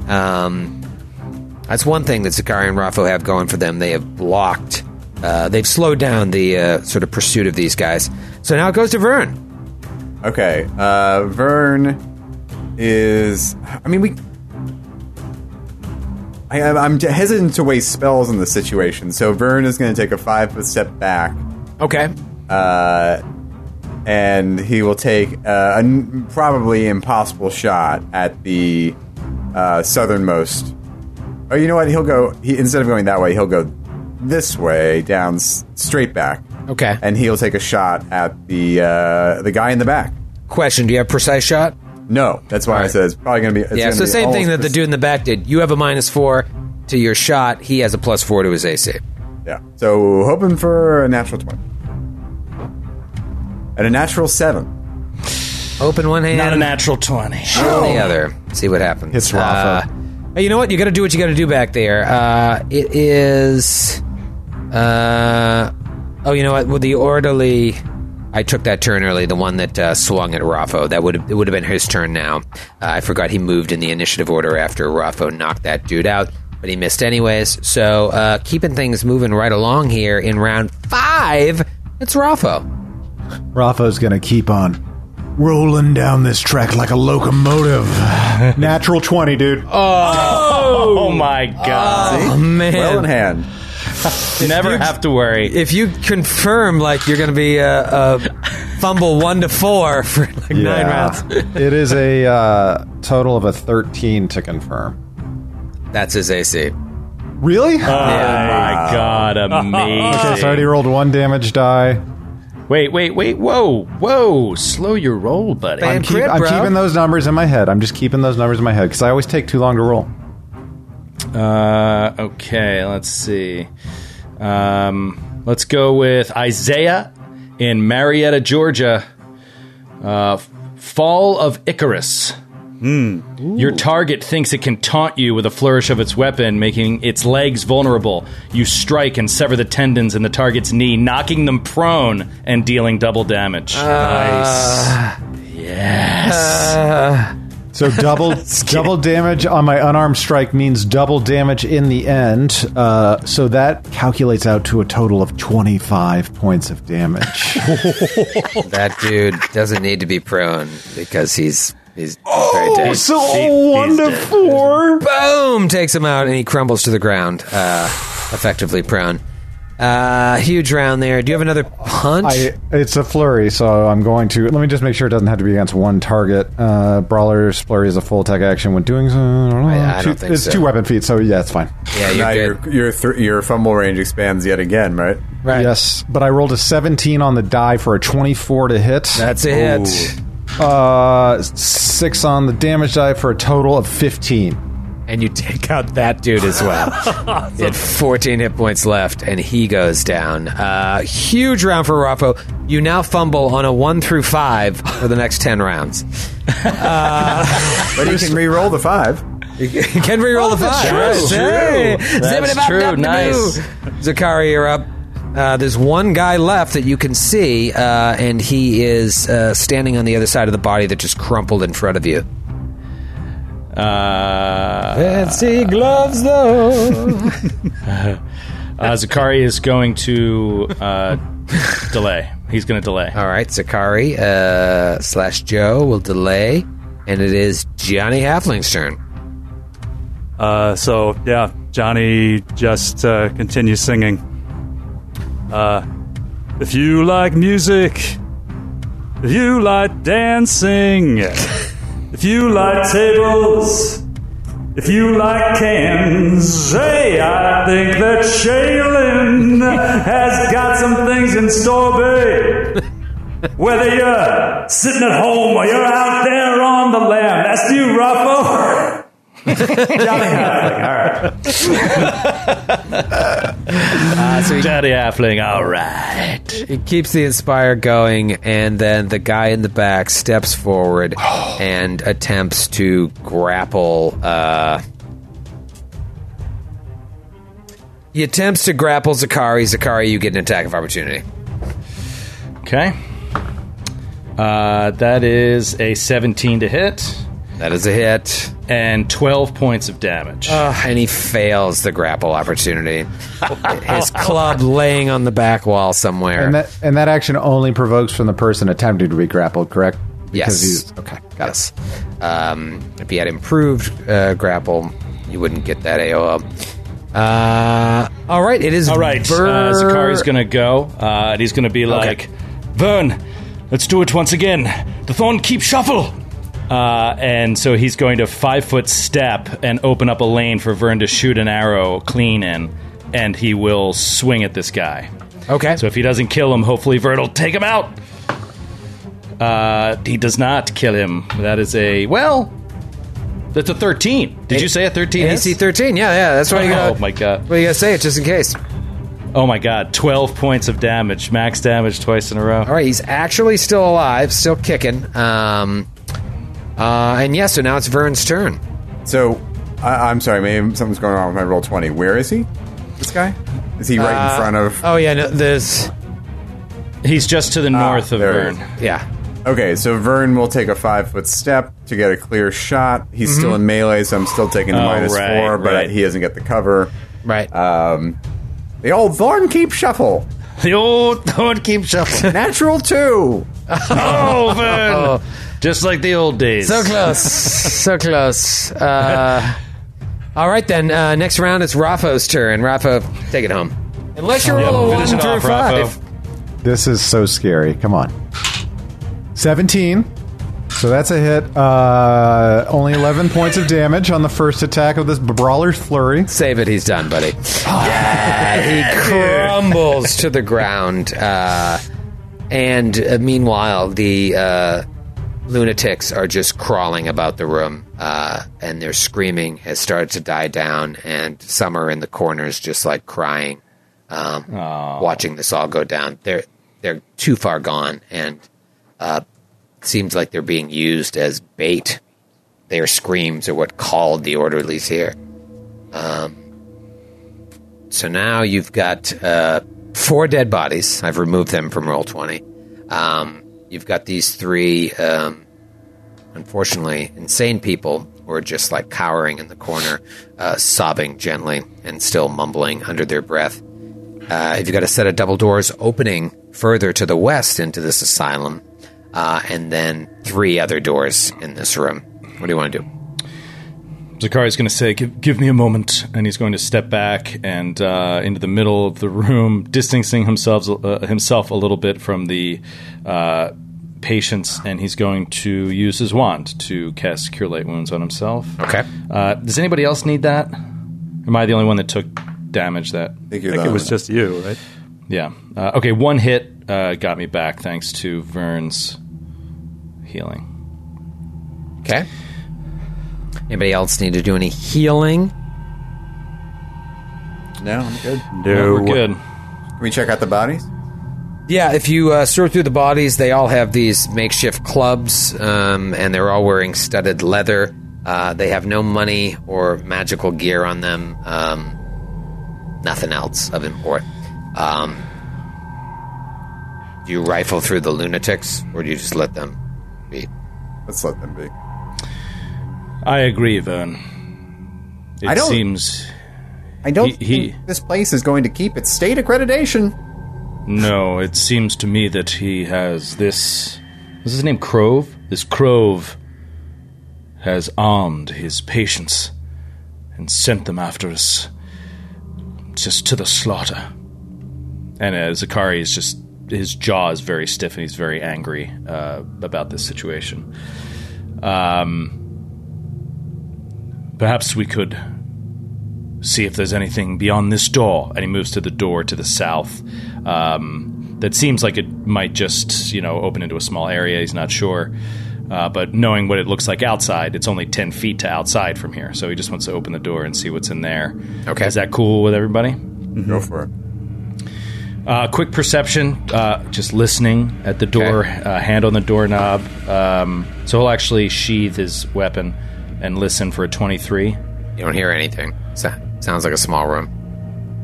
Okay, he'll slowly open the door stealthily. 2. Okay, you open the door, and it looks like a coat room, like a closet. There's some cloaks, some straitjackets hanging, and other bits of clothing. Not all, you would think, used for the insane, so maybe visitors would hang their coats here as well. That's all you see. He'll take a couple minutes and take 20 on a perception in here. Looking at the walls, too, to see if there's anything funky on the walls, sure. Any secret latches or anything behind the coats. Okay. All right, so you take a bit of time to really dig around, make sure you're not missing anything, and nothing's jumping out at you. Okay, and there's nothing in the coats or anything like that? No, search the pockets. Nothing. Okay.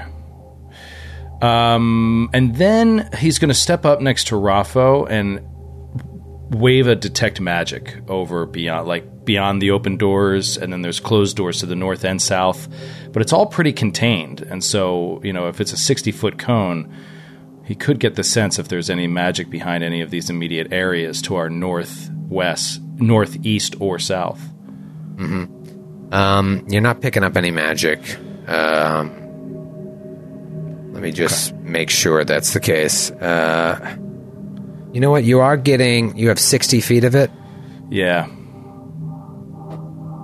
Yeah, so what do you get to tell with that first wave, or you're holding it to try and find out as much as possible?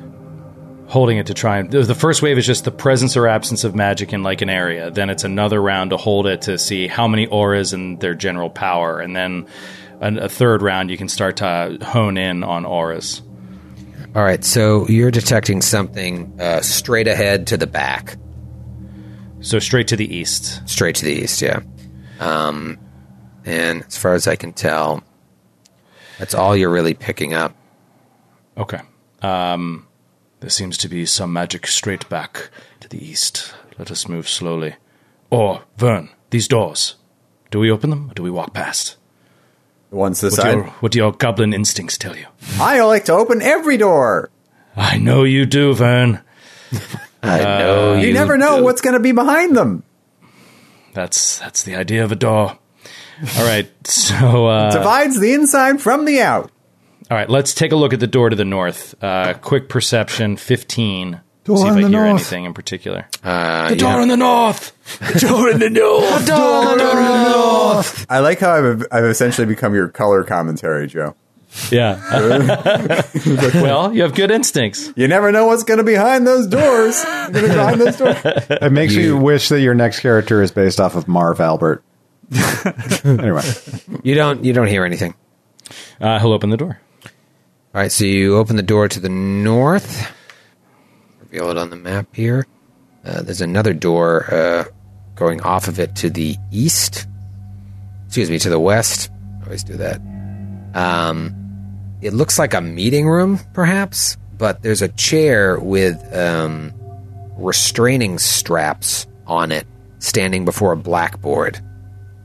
Oh, yeah, so they'll put a patient in there and then discuss their symptoms or something, another like analyze them. Another chair sitting across from it. Like, you'd think there would be some sort of meeting. Yeah.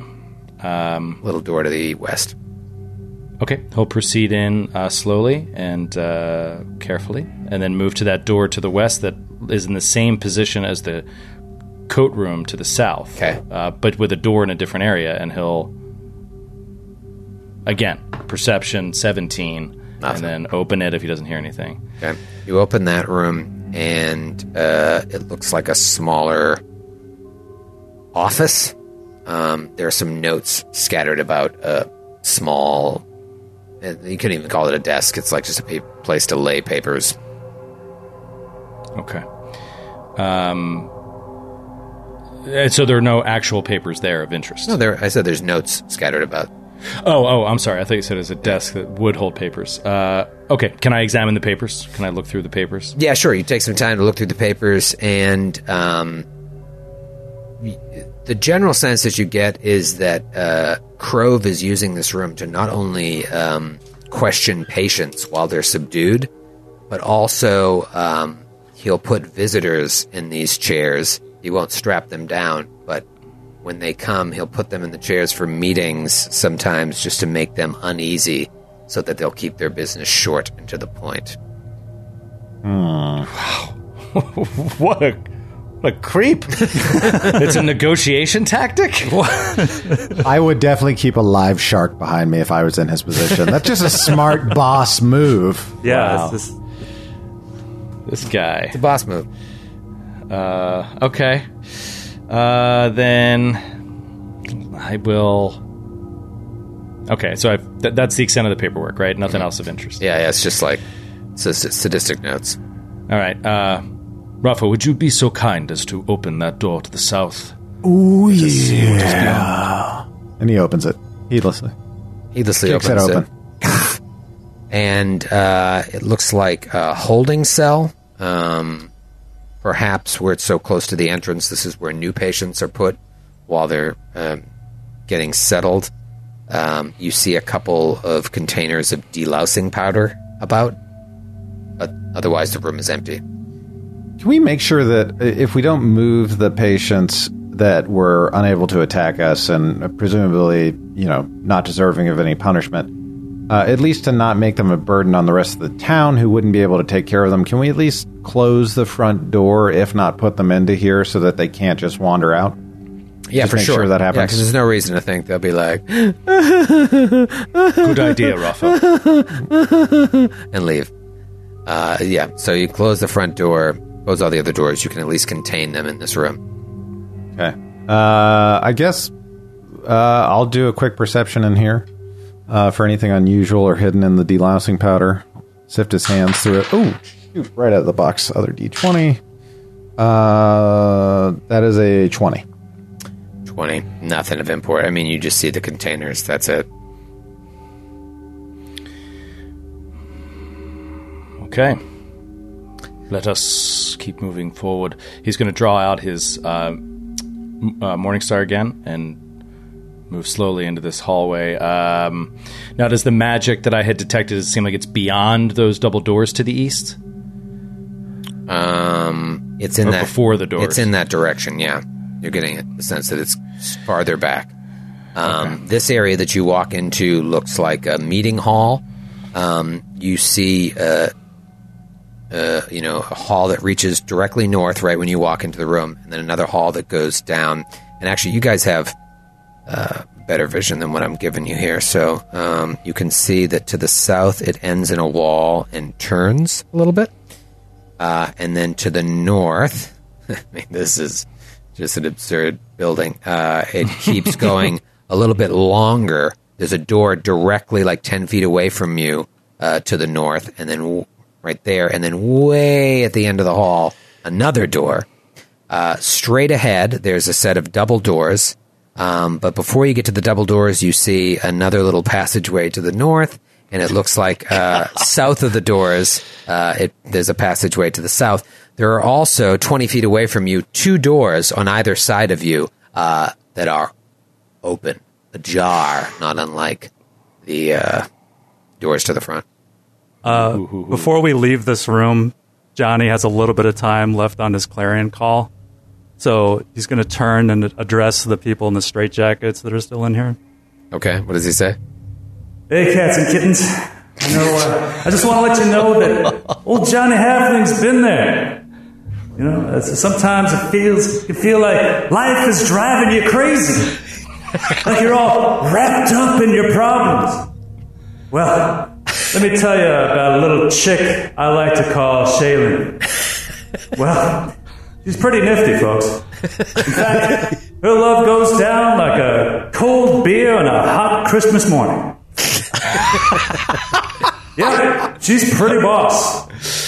So if any of you want to rap, just know that old Johnny Halfling's backstage door is always open. Good night, everybody. And then he's one of them starts smashing his head on the wall. Amazing. It's just blood. I think I really got through to it. Did you leave him your paperwork, the literature? I did. I tossed that was my finishing move. I tossed a bunch of pamphlets at them. I hope they can read. Oh, man. All right. Shall we charge heedlessly for the double doors to the east? Oh, man. Good. I like going north. That's what I'm feeling. What do you got, Grant? Raffo is known as the unknown variable. Oh, yeah, that's for a reason. That's because there's no answer, no solution for Raffo, and Raffo has no answer in this situation. Wow. Okay. So that's a... All right, Vern. That's an abstain. Yes, exactly. And abstain. You can translate for me. Thank you, Vern. Vern, I know how much you like heedlessness. It's one of my favorite things about you, Zakari. Raffo, with me. And we will just start walking. I'm going to do a perception check on the hallway for traps, just in case he has set anything up here for intruders. Oh, that's a 29. Perception on the next sort of 20 feet that we're approaching this double door to see if he's set up anything for possible intruders. Obviously, he's arming the patients, so I don't know. Yeah, so what'd you roll? 29. 29. Which direction are you listening? All around? No, I was just walking to looking for traps. Looking for traps. Looking for anything. You don't see any traps. Somebody was setting up an intruder. Okay. Couldn't be more inviting. No. All right, I'm going to keep walking. Yeah. That's the open door. It's open. Yeah, those doors are open to the north. So I stop here and I peek into the doorway. Yeah, Raffo would then as well. You see both to the north and the south. Let's see if we can do this. The doors are open, and there are two more lunatics, and they are chained to like a banister, and they see you. And they start screaming and gibberish again. And they're trying to get at you, but they have straitjackets on, and they look to be chained to something behind them. And they're just like, frothing at the mouth, trying to get at you. Zakari just turns to Raffo, and he's like, and his face is very angry. And he's like, this is his twisted alarm system. He knows we are coming. He's using them now. We must question this one. Yeah. Oh, yeah. Question him thoroughly, Raffo. Right. Yeah. Raffo, once you get past that door there, you look down and you see that that one to the south is blocking a stairway going down. Ooh. Can't wait to go down that stairwell after we check what is behind these double doors. And you can see from that angle, too, that the other one is blocking a stairwell as well. That is a really twisted alarm system, as Zakari has said. I guess I'll do a perception at the door, the double doors. Perception at the dub door? The dub door Reno, 22. 22. Just give me 45 minutes here. That's fine. We can take that time to talk about Dub Dora Reno. Really? Slang. That's very popular slang. For the audio version of the show, I'm wearing three like sweat headbands right now to try to look like a character that I may have taken inspiration from for Raffo, and it's taking all the blood away from my head. So I think Joe's zonies have infiltrated your mind. As soon as Troy was talking about the different districts in Carrion Hill, and he mentioned the crown, I was like, "We're in a children's pencil? Amazing!" You listen at the door, and you don't hear anything. Raffo will open the door. Okay, you open the door and you see there's 5 feet of space, a 5'10" space, I should say, and another set of double doors. Ooh, man. Little airlock. Yeah. I'm going to detect magic again and hold it for multiple rounds now that we're closer to where I felt that original aura, and just sort of try to get a sense of how far away it is now. Okay, you detect magic there, and... it is coming from just on the other side of this wall. Something in that, whatever the room is on the other side of this. Okay. I'll do a spellcraft check to try to identify the school. Okay. Let me see. And you can do that without seeing it, right? Just from detecting it. I think so, because it has the, because of its aura. Okay. But let me just see. I don't even know if you need to do the spellcraft. I think if you just hold it for 2 rounds, you can tell what school it is, but I could be wrong. Let's see. I know it's Knowledge Arcana. Roll. It's Knowledge Arcana to determine the school of magic. So that would be, I'll just keep the same roll. That would be a 19. Okay. Yeah. All right, so you're trying to sense what school it is. You're using your thoughts to try and reach out onto the other side and pinpoint not only where this is, but what it might be, and it's some sort of enchantment. Ah, okay. It could be another mind-controlled creature here. This has got me thinking, Vern. Perhaps we could use some protection from evil here. Might be a good idea. I do have that. Do you? All right, so I have it too. Just to show you a little more of the map, too, speaking of Vern, to the north of where Vern is, there's that little passageway that goes up that seems to loop around to the west, And then to the south of all of you, with the exception of Johnny Halfling, who's bringing up the rear, you see that this hallway is 10 feet wide, and it just keeps stretching down. Looks like there's some, maybe a table and chairs 40 or so feet away from you in an open space. There's just a million different ways you can go here.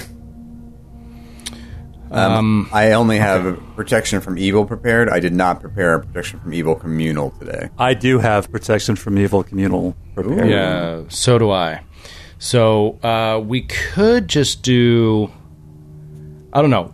What do you want to do, Johnny? Would you like to... You could hold on to it unless there's danger. Otherwise, we have to cast it, then open the door, because it's only going to last about a minute. Well, we could each cast it on one other person and ourselves, so that we'd have it for longer. That's true. But it would just still just be... I just worry about Troy really hamstringing us on it, so... What's the timing on it? It's 5 minutes split among the people you touch, so it would be like a minute each, basically. But if we each cast it on ourselves, essentially, then we could have 2 to 5, anywhere between 3 to 5 minutes each. Mm-hmm. But we would use 3 second-level spells on something we don't even know what it is yet, so... Right. It's tough. It's tough. Let's use one. Let's use one. Let's use one. And then open the door. We'll use one. We'll use one.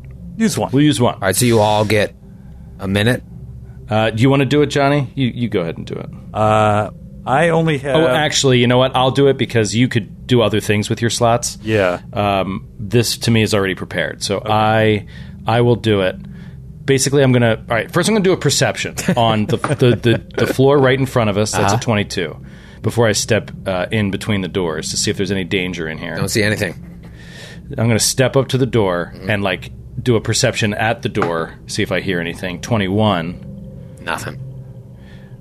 All right, so he's nothing going to... Nothing besides these screaming lunatics 20 feet away from you. He's going to beckon Vern and Johnny over, silently, like formation.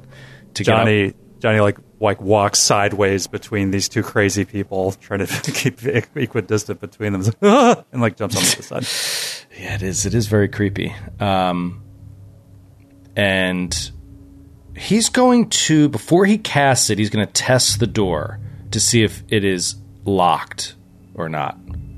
Okay. So he's just going to give the door ask Raffo to give the door a test, because he's got a weapon in his hand. Are you stealthily testing it, or are you just testing it? What is your stealth, Grant? Raffo's stealth is a +2. Yeah, that's much better than me. So why don't you try to give it a stealthy test to see if it's locked. I didn't realize how clumsy you were, Zakari.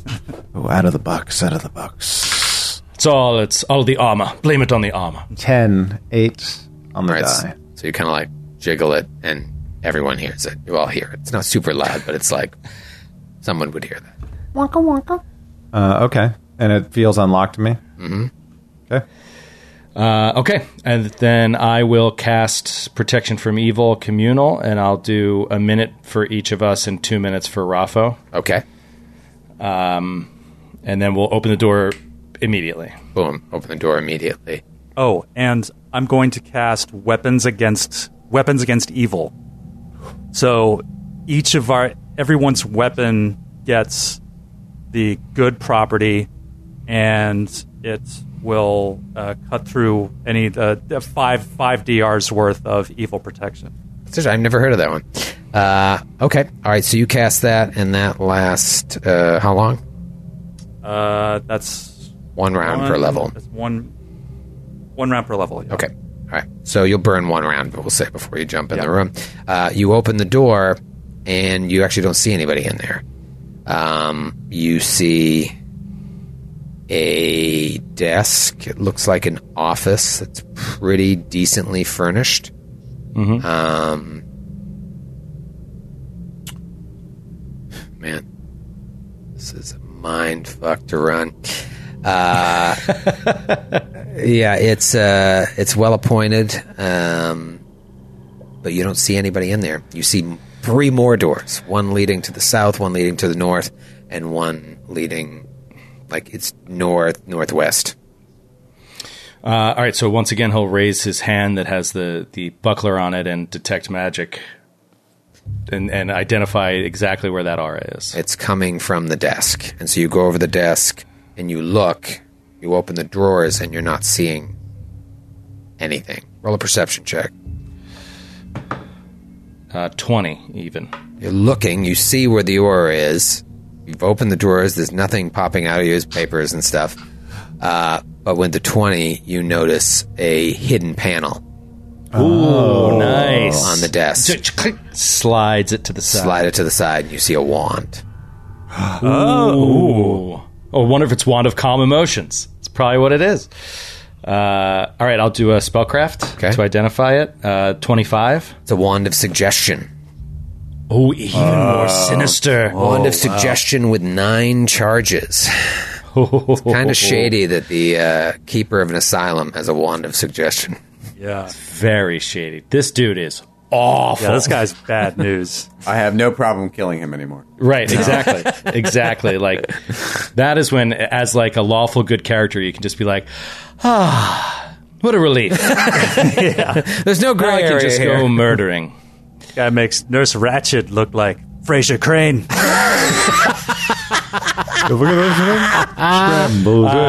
He will, with his knowledge of his spellcraftian knowledge, he will pass it to Johnny Halfling. Spellcraftian knowledge. Yeah. Yeah. Well, this, he will pass it to Johnny Halfling. Spellcraftian. Okay. Because suggestion is on the bard spell list. It does not appear, it seems, on the cleric spell list. Good to have a bard. Johnny, this could come in handy. Rightio, Pardnerino. Yeah, so now you've got, again, 3 choices. A door directly near Zakari, a door to the north, going straight north near Vern, and then a door on an angle near Raffo leading to the south. Plus, and of course, a bunch of hallways and doors you've passed, and stairs. All right, Raffo, why don't you open that door to the south? All right, brother. Every time it gets me. And Raffo opens the door. I don't know how much you want me to describe a door opening. Oh, you were revealing. I'm sorry. You open the door, and it just looks like a little private lounge. Yeah. I don't want to get too dark, but you get the sense that on top of everything else, perhaps the keeper has some rather interesting sexual appetites. Oh, God. And so you find strange paraphernalia around this lounge, and there is no reason not to believe that some of the patients may be involved with this. Sticks and stones may break my bones, but chains and whips excite me. Let's rush through here then, unless you guys want to explore it. Oh, Zakari's like, wait, but I'm only saying that as a joke. Like, as you hurry away, he's not actually saying stop. So go ahead and open the next one. I'm following right behind you. Raffo opens it. You open the next door, and it's a library, like a little personal library. Quick look at the books. The focus seems to be on like ancient cults and savage practices from around the world. It's like cult study. There's a lot of books here, but that seems to be the general theme. So it seems like then, if there's a theme of this, that these people were esoteric people looking into this stuff, or at least this guy was, and maybe not even like dark. They weren't even necessarily looking for this thing in particular, but maybe throughout their studies they stumbled upon this, which would explain why they did it so poorly.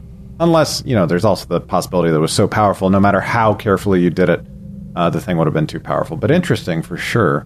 But that's a dead end there? Yeah, that is a dead end. Just Raffo pulls on all of the books in case they open a secret door. Well, all the books out. And yeah, now it's just a mess. Raffo wins again, ding, ding, ding, and battle against literacy. This is why we chose you, Raffo, your thoroughness.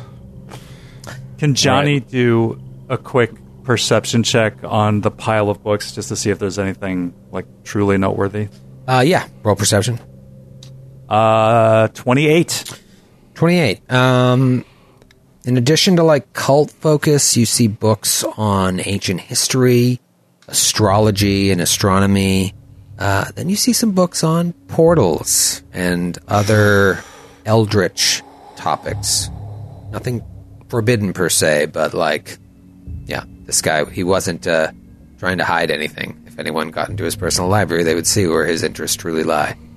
Okay. I'm going to grab a couple of history books and portal books to read as I go to bed. Like a little before bed reading. Yeah. Okay, still have a lot of doors here. What do you think? Should we continue to clear out the north side of the building? Sure. Yeah, sounds good. Okay, so we head out. We will take a Louis before we get to the human alarms at the stairwell, and we'll traipse down the hallway. They've kind of died down, but they're still yelling out from time to time. The only difference is no one's answered the call, at least right now. It's so sad, too. I see them, like, slumping over when they can't tell someone's nearby and just, like, kind of snoozing off. You know what I mean? And just, like, the chain keeping them upright. Like, ugh, what an awful fate. This is some dark stuff. This is pretty dark. Are we not doing the other doors in this room? Yeah, that's why I thought the door to the north. Where are you going, Raffo? Raffo ran down the hallway. I thought that there's a library. I thought there was a dead end where we were. But I'm happy to open the door if I'm misunderstanding the map.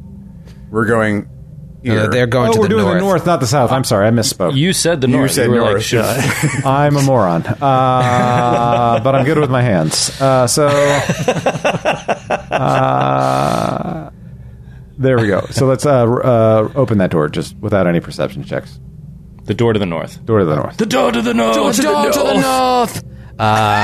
All right, you open the door to the north and you see a long hallway.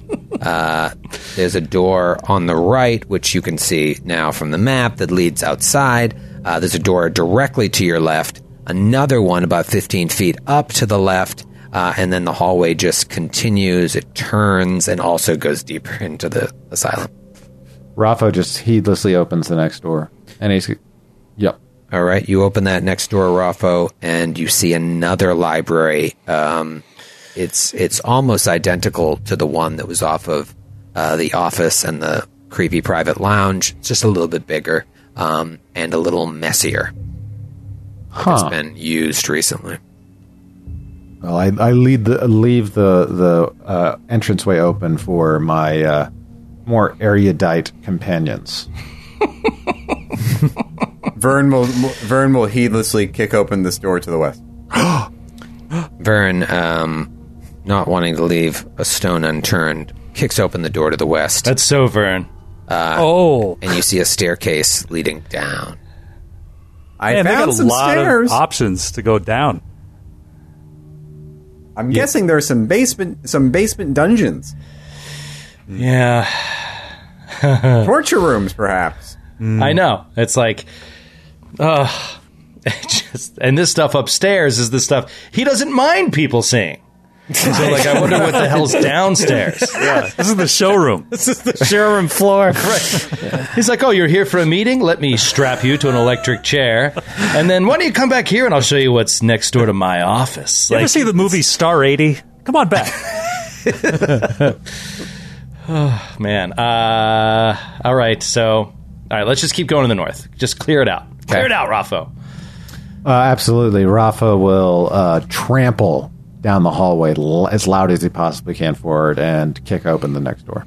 Okay. He's getting frustrated. He's just pissed. He's not... It's getting late in the stream. Yeah. he's hangry. Trying to trigger a cliffhanger. Right. I was like, you're like that strategy for Jeopardy where you hunt for daily doubles. Grant is hunting for the Cliffy. I'm hunting for daily doubles, and I'm also like... Hunting for the Cliffy. I can't do one... What's a guy got to do to get a Cliffy around here? Got to be around here somewhere. Got to go back to the private lounge.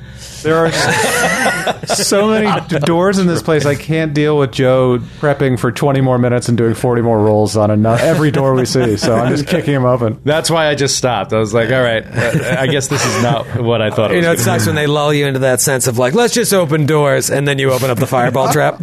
Yeah. That happened in Jade Region all the time. You're like, all right, we're not going to do perception at every door. Boom! Flame strike. Lulls you, literally lulls you into false sense of security. It's so good. All right, so Vern kicks open that door to the stairway. Johnny's just bebopping, scatting up the hallway. Zakari's right on Raffo's heels, and Raffo opens this next door. And unlike the other rooms that you've seen lately, this room is interesting and occupied. Oh, I feel it coming on. You open the door and you see what looks like a meeting hall. A meeting hall that has been converted into, like, this isn't being used for asylum business. This is clearly being used for cult business. How he could leave this right out here in the open just shows you what type of individual you might be dealing with. That sort of brazen audacity that he would just have a meeting room with cult-worshipping stuff all over the place. Braven? Braven's dead. It's brazen. Brazen. Thank you. I was thinking Braven. You open the door, and there is a little bit of a stage, like a podium, at the other end of the room that's raised up. And one of the lunatics that you've seen so far, another inmate, is standing there, and there are four others just watching him in rapt attention. And as you open the door, he just says, Hanamhe, San Ban Der, Vladatu, San B, San B, Somate Mer Shapa, Sabado, Sabadate! And then you open the door and he looks at you and says, Onama, oh, Onama, Onama, Onama! And they all turn. None of them are wearing straitjackets. And they pick up, like, table legs with nails sticking out of them, knives and whatnot, and they just, and run towards you. And we'll see you next week. Oh, man! Found it. No. Sabotage. Found the cultists. On a knee. The door in the north. The door in the north. Leads to a game of The Sims. Good night, everybody. See you at the after party, guys.